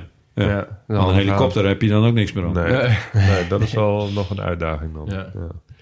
Alright. Ehm, ik wil even doorgaan met wat vragen van luisteraars. Die hebben wij ook nog gekregen. We hebben namelijk een vraag van eh, Jur van Hel. Die vroeg zich af of er nog eh, bepaalde tradities zijn die aan boord altijd spelen. Nou, de tradities die zijn, zijn een beetje aan het verdwijnen met, het, eh, ehm, met de opkomst van het nieuwe varen, zeg maar. Van het, met, met alle nationaliteiten. Vroeger voer je met Nederlanders en Indonesiërs. En had je best wel wat tradities. Ja, ja. Je, het, het, het vieren van de feestdagen, zeg maar. Mhm. Dat werd ook altijd gedaan. Onafhankelijkheidsdag van de Indonesiërs, zoals ik net zei. Ja. Maar je had ook andere dingen. Wat, eh, bijvoorbeeld het passeren van de eh, Evenaar. Oh ja. Ja. ja, ja. En dan komt Neptunus aan boord. Nou, dat was vroeger altijd zo. Die kwam altijd aan boord. Dat werd altijd geregeld. Dus er waren altijd mensen die dat gingen doen. Ja. En degene die de Evenaar nog nooit gepasseerd waren... die waren dan de Sjaak natuurlijk. Die werd even gekielhaald op vrijdagmiddag. Ja, in de loop der jaren zie je dat wel wat minder worden. Maar ik, als ik aan boord ben en we passeren de Evenaar... Ja, dan probeer ik dat ook altijd te regelen. Maar het, het gebeurt niet zoveel meer... omdat de meeste schepen zitten op China naar Europa. Ja, en dan kom je niet meer over de er. Evenaar. Nee. Dus dat, Maar wat gebeurt er dan als je er even naar over gaat? Nou, dat is een beetje afhankelijk van... eh, de Denen die gaan er iets verder mee. Dan word je kaal geschoren. En dan, Vet. ja, en dan sta je in een, in een vat met allemaal drap, zeg maar. En dan word je gedoopt, zeg maar, door, eh, door Neptunus. Ja. Dat je eh, de zeven wereldzeeën over mag. Ja, ja, ja. ja. Dan komt, ik ben heel vaak Neptunus geweest. Dan, dan, dan ga je eigen verkleden. En dat is wel leuk, want je loopt niet een, een verkleedzaak in. Nee, je moet het met de spullen eh, Ja. doen die je aan boord Trekken hebt. we zo'n container dus over, dan wordt een laken, ga je ergens zoeken, oud laken. En een zwabber op je hoofd. En eh, je maakt een groot boek. Eh, dat soort dingen allemaal. Drietand. En een drietand maak je. Maar je moet alles maken met materieel wat je aan boord hebt natuurlijk. Zo, ik wil hier foto's van zien. Ik heb er wel foto's van hoor. Ik kan er wel wat foto's van laten zien. eh. Dat is wel echt een goeie. Komt Neptunus aan Zelfs boord. mijn eh, kinderen die zijn ook gedoopt. Die zaten aan boord. Eh, die ging, kwamen aan boord in Port Elizabeth in eh, Zuid-Afrika. Heb je ook kou geschoren? In de, ja, nee, nee, ik zeg de Denen doen dat. Eh, ik, doe, ik hou het meestal wat rustiger. en die kwamen aan boord in Zuid-Afrika en die gingen mee tot Hongkong. En dan kom je over de Evenaar. Ja. Ik denk, nou, die ga ik mooi even dopen. En nou hebben ze een certificaat gekregen dat ze gedoopt zijn door Neptunus. Ja, En, dus, en, en als, je, als, je op zee, als je gaat varen, moet je dat zorgen dat je dat certificaat altijd bij je hebt. ja, want word je nog gedoopt. Anders word je weer een keer. Maar dat kan ook niet de hele schoolklas zeggen dat hij gedoopt is. Nee, door Neptunus. Hey, eh, en ik heb nog een vraag van Wander. Ehm, die vroeg zich af, en dat is eigenlijk ook een vraag die wij wel hadden, want wij hadden in eerste instantie deze, de, dit interview, deze date geboekt toen Storm Eunice over Nederland heen blaast, blies. En dat Ehm, was echt wel een storm, hè? dat was echt wel een storm. Ja. Nou, en Max die zei toen nog gekscherend van... oh ja, best wel grappig dat we dus eigenlijk een, eh, iemand van de Zeven Zeeën hebben moeten afzeggen... voor een stormpje hier in Nederland. Nederlands stormpje. Maar het was wel een, eh, het Ah, is wel een serieus jongen, ding, hoor. Maar heb je, Ja. zijn er wel eens, zeg maar, met dat soort weer... Kun je iets schetsen van hoe dat dan is op zo'n zo'n schip met dat soort Zelfs weeromstandigheden? grote schepen hebben er eh, erg veel last van. Kunnen Ja. er erg veel last van hebben. Uiteraard veel minder als kleinere schepen. Want dat, ja, de, de grootte van dat schip. Maar ik heb ook eh, ja, al diverse schade gehad. En daar kon ik echt helemaal niks aan doen. Want ik ben heel voorzichtig. Ja. Ik, Maar is het te eh, eng? Ben je, ben je niet gewoon compleet bang dan de hele tijd? ehm, nou, Inmiddels misschien niet bang meer. maar- is... ehm, nou, het is gewoon heel vervelend. Voor iedereen. want je slaapt niet meer. Nee, ja, en als het eh, dagen duurt, ja, joh, het, het, het is gewoon heel uitputtend. En je bent eh, tegenwoordig staat er tien hoog aan dek. Dus als het schip heel erg gaat slingeren, ben je gewoon bang. Je, je, bent maar, je moet maar hopen dat alles aan boord blijft staan. Ja, ja, ja. Ja. Het klinkt een beetje dramatisch. En Nee, in ja. principe blijft het wel aan boord staan hoor. Maar ehm, ja, er- zijn bepaalde. eh, Het is niet eens een storm, maar er zijn bepaalde eh, fenomenen, zeg maar. Die kunnen optreden op een schip. Het heet bijvoorbeeld parametrisch rollen of eh, synchroon rollen. Dan zijn de condities dusdanig dat de. Je, ja, het heeft te maken met de golfhoogte, met de golflengte en lengte van het schip. Ehm, als die ongunstig vallen, kan het schip heel erg gaan slingeren. Eh, op, in, in een hele korte tijd. En dan heb ik het over minuten. Ja. Dan gaat hij in één minuut gaat hij, eh 20 graden naar stuurboord. En dan eh, gaat hij 30 graden naar bakboord. En dan gaat hij nog een keer naar stuurboord. En als je daar niks aan doet, dan kan over, dan kan hij gewoon omslaan. En wat zijn de gebieden waar je dan aan denkt? Eh, Roaring Forties of zo? Of, ja, eh, naar Roaring Forties kom ik niet zoveel. Want eh, Roaring Forties is eh, ter hoogte van eh, Zuid-Afrika, richting Australië daar. En die staan als bekend je- omdat ze daar zo, dat het daar heel ruig is. Ja, Ja. En daar heb je ook weer een fenomeen met eh freak waves. Dan, door de condities... Klinkt heb leuk. je dat- ja, dat is Freak een waves. freak wave. Dat, is- komt er in één keer en heb je een golf van 15 meter. Lekker synchroon rollen te Ja, verhalen. dat is uit het uit het niets. niets. Nou, het is wel slecht weer. Ja, Ja, ja, maar ja, laten we zeggen dat de significante golfhoogte 5 meter is. Ja, Maar als er dan eentje van 13 meter zit en je pakt hem verkeerd... zo. Ja, ik, in eh, Biscay heb ik al eens een paar keer schade gehad. Dat de hele voorkant eh, containers ingekreukeld. Zo. Oh. Er zit er net één. Dan denk je, ik dacht eigenlijk, nou, het gaat wel weer. Ik kan misschien een beetje gaan opvoeren weer. Ja. Ik was al helemaal eh, naar minimale snelheid gegaan. Ik denk, het gaat weer. En dan zit er in één keer een hele hoog tussen. En die pak je dan, de, terwijl jij er net induikt. Ja, nou, ja. Dan komt er zo'n klap water. En dat water is, dat kan nergens heen. Dus dat, dat gaat dwars door containers heen. En heb je dan meteen door dat het mis is of merk je dat pas later? Nee, dat merk je direct. Zo'n klap. Ja. Ja, ja. Dus dan, heb je, dan zijn er al... eh, Dit vroeg me inderdaad ook nog wel af, want je hebt natuurlijk die best wel beruchte zeeën, hè, waar we het net over hadden, of zo'n Beringzee of zo, weet ik veel. Gewoon van die... Van die, ja, van die Beringzee, daar kom je nooit, weet je wel. nee, er is ook niks. De Pacific is wel eh, trouwens... eh, nou, Beringzee kan je wel komen trouwens. Ik ben er trouwens ook wel eens geweest. Ehm, als jij het eh, slechte weer in de Noord-Pacific wil ontwijken, eh, een grote oceaan, dan kan je er bovenlangs. Dan ga je Ja, boven de. Aleuten langs, zeg maar. En, en zijn er dan ook zeeën die mensen niet meteen associëren met dit soort weer of golven of wat dan Middellandse ook? Zee. Ja? Ja, Middellandse Zee is levensgevaarlijk. Ja. Kan levensgevaarlijk zijn, ja. Ja. We hebben in de Netloid-tijd, in 1989, de Maasluis, tanker van de Netloid. 200 meter lang, 30 meter breed, eh, 22 man aan boord, een paar vrouwen aan boord, opvarenden. Die lagen ten anker bij Skikda in Algerije, te wachten om te lossen. Dat is een eh, tankerhaven. En daar kwam die, eh, ze hadden dat niet, ja, de details eh, zal ik jullie allemaal besparen, want het is een vrij lang verhaal. Maar er kwam dus een heel slecht weerfront aan. En die kwam uit het Rhônedal, de Mistral. Ja, dus die ja. wind ja. daar in eh, Zuid-Frankrijk. En die zweept dat water in Frankrijk op. En op, en op, en op. En dat gaat dan zuid. En dat komt dan aan de andere kant bij eh, Algerije terecht. Ja. Ja. En dan heb je golven van eh 8, 9 meter, 10 Ja. meter. Je En ze lagen daar ten anker. Ja, en dat, ze zagen Ja. het eigenlijk niet aankomen. Ja. Zo. Ik vind het ook altijd zo'n lijpie... het- En hij is vergaan, die boot. Hij is op die, op die eh, haven geslagen, op die, eh, op die basaltblokken. En er is geen stuk meer overgebleven. Met twee overlevenden. Ik Nee, echt joh. zo Ja. waanzin altijd als je bedenkt inderdaad dat je dat heel nou ja, Europa gaat naar de Middellandse Zee om vakantie te vieren en Ja. aan het strand Ja. te liggen. Ja. Ja. Tegelijkertijd is dat natuurlijk een zee waar eh, mensen omkomen. Ja, Wel in kleinere boten dan die jij vaart, moet meteen maar even gezegd worden.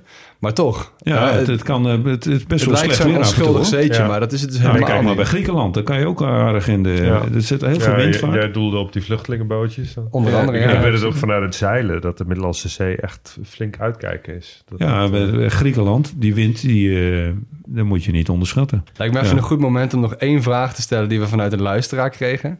Van Febe. Als een hele lieve sociaal geograaf, mag ik eens gratis meeliften? Wordt dat nog gedaan? Ehm, mm, het wordt wel eens gedaan, maar dan zijn het mensen die op kantoor werken. oh ja. Oké, dan moet je bij de meurs gaan werken. Ik weet niet wat je als baan hebt, maar dit is je weg. Ja. Dat is je weg, ja. kan je, daar kan maar je we hebben geen passagiers meer.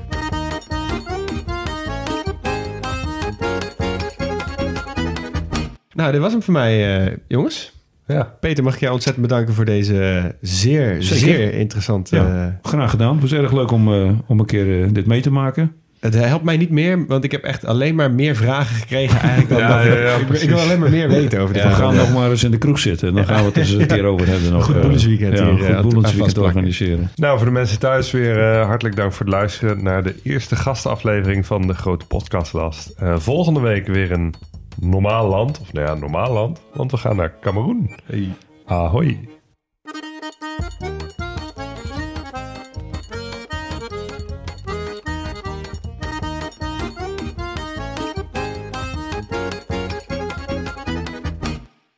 Yo, luisteraar. Luister je nog steeds? Klasse, man. Je hebt er gewoon helemaal afgeluisterd. Nou, nu je tot hier bent gekomen, koop dan ook gelijk even ons boek, hè. grotepodcastlast.nl slash boek.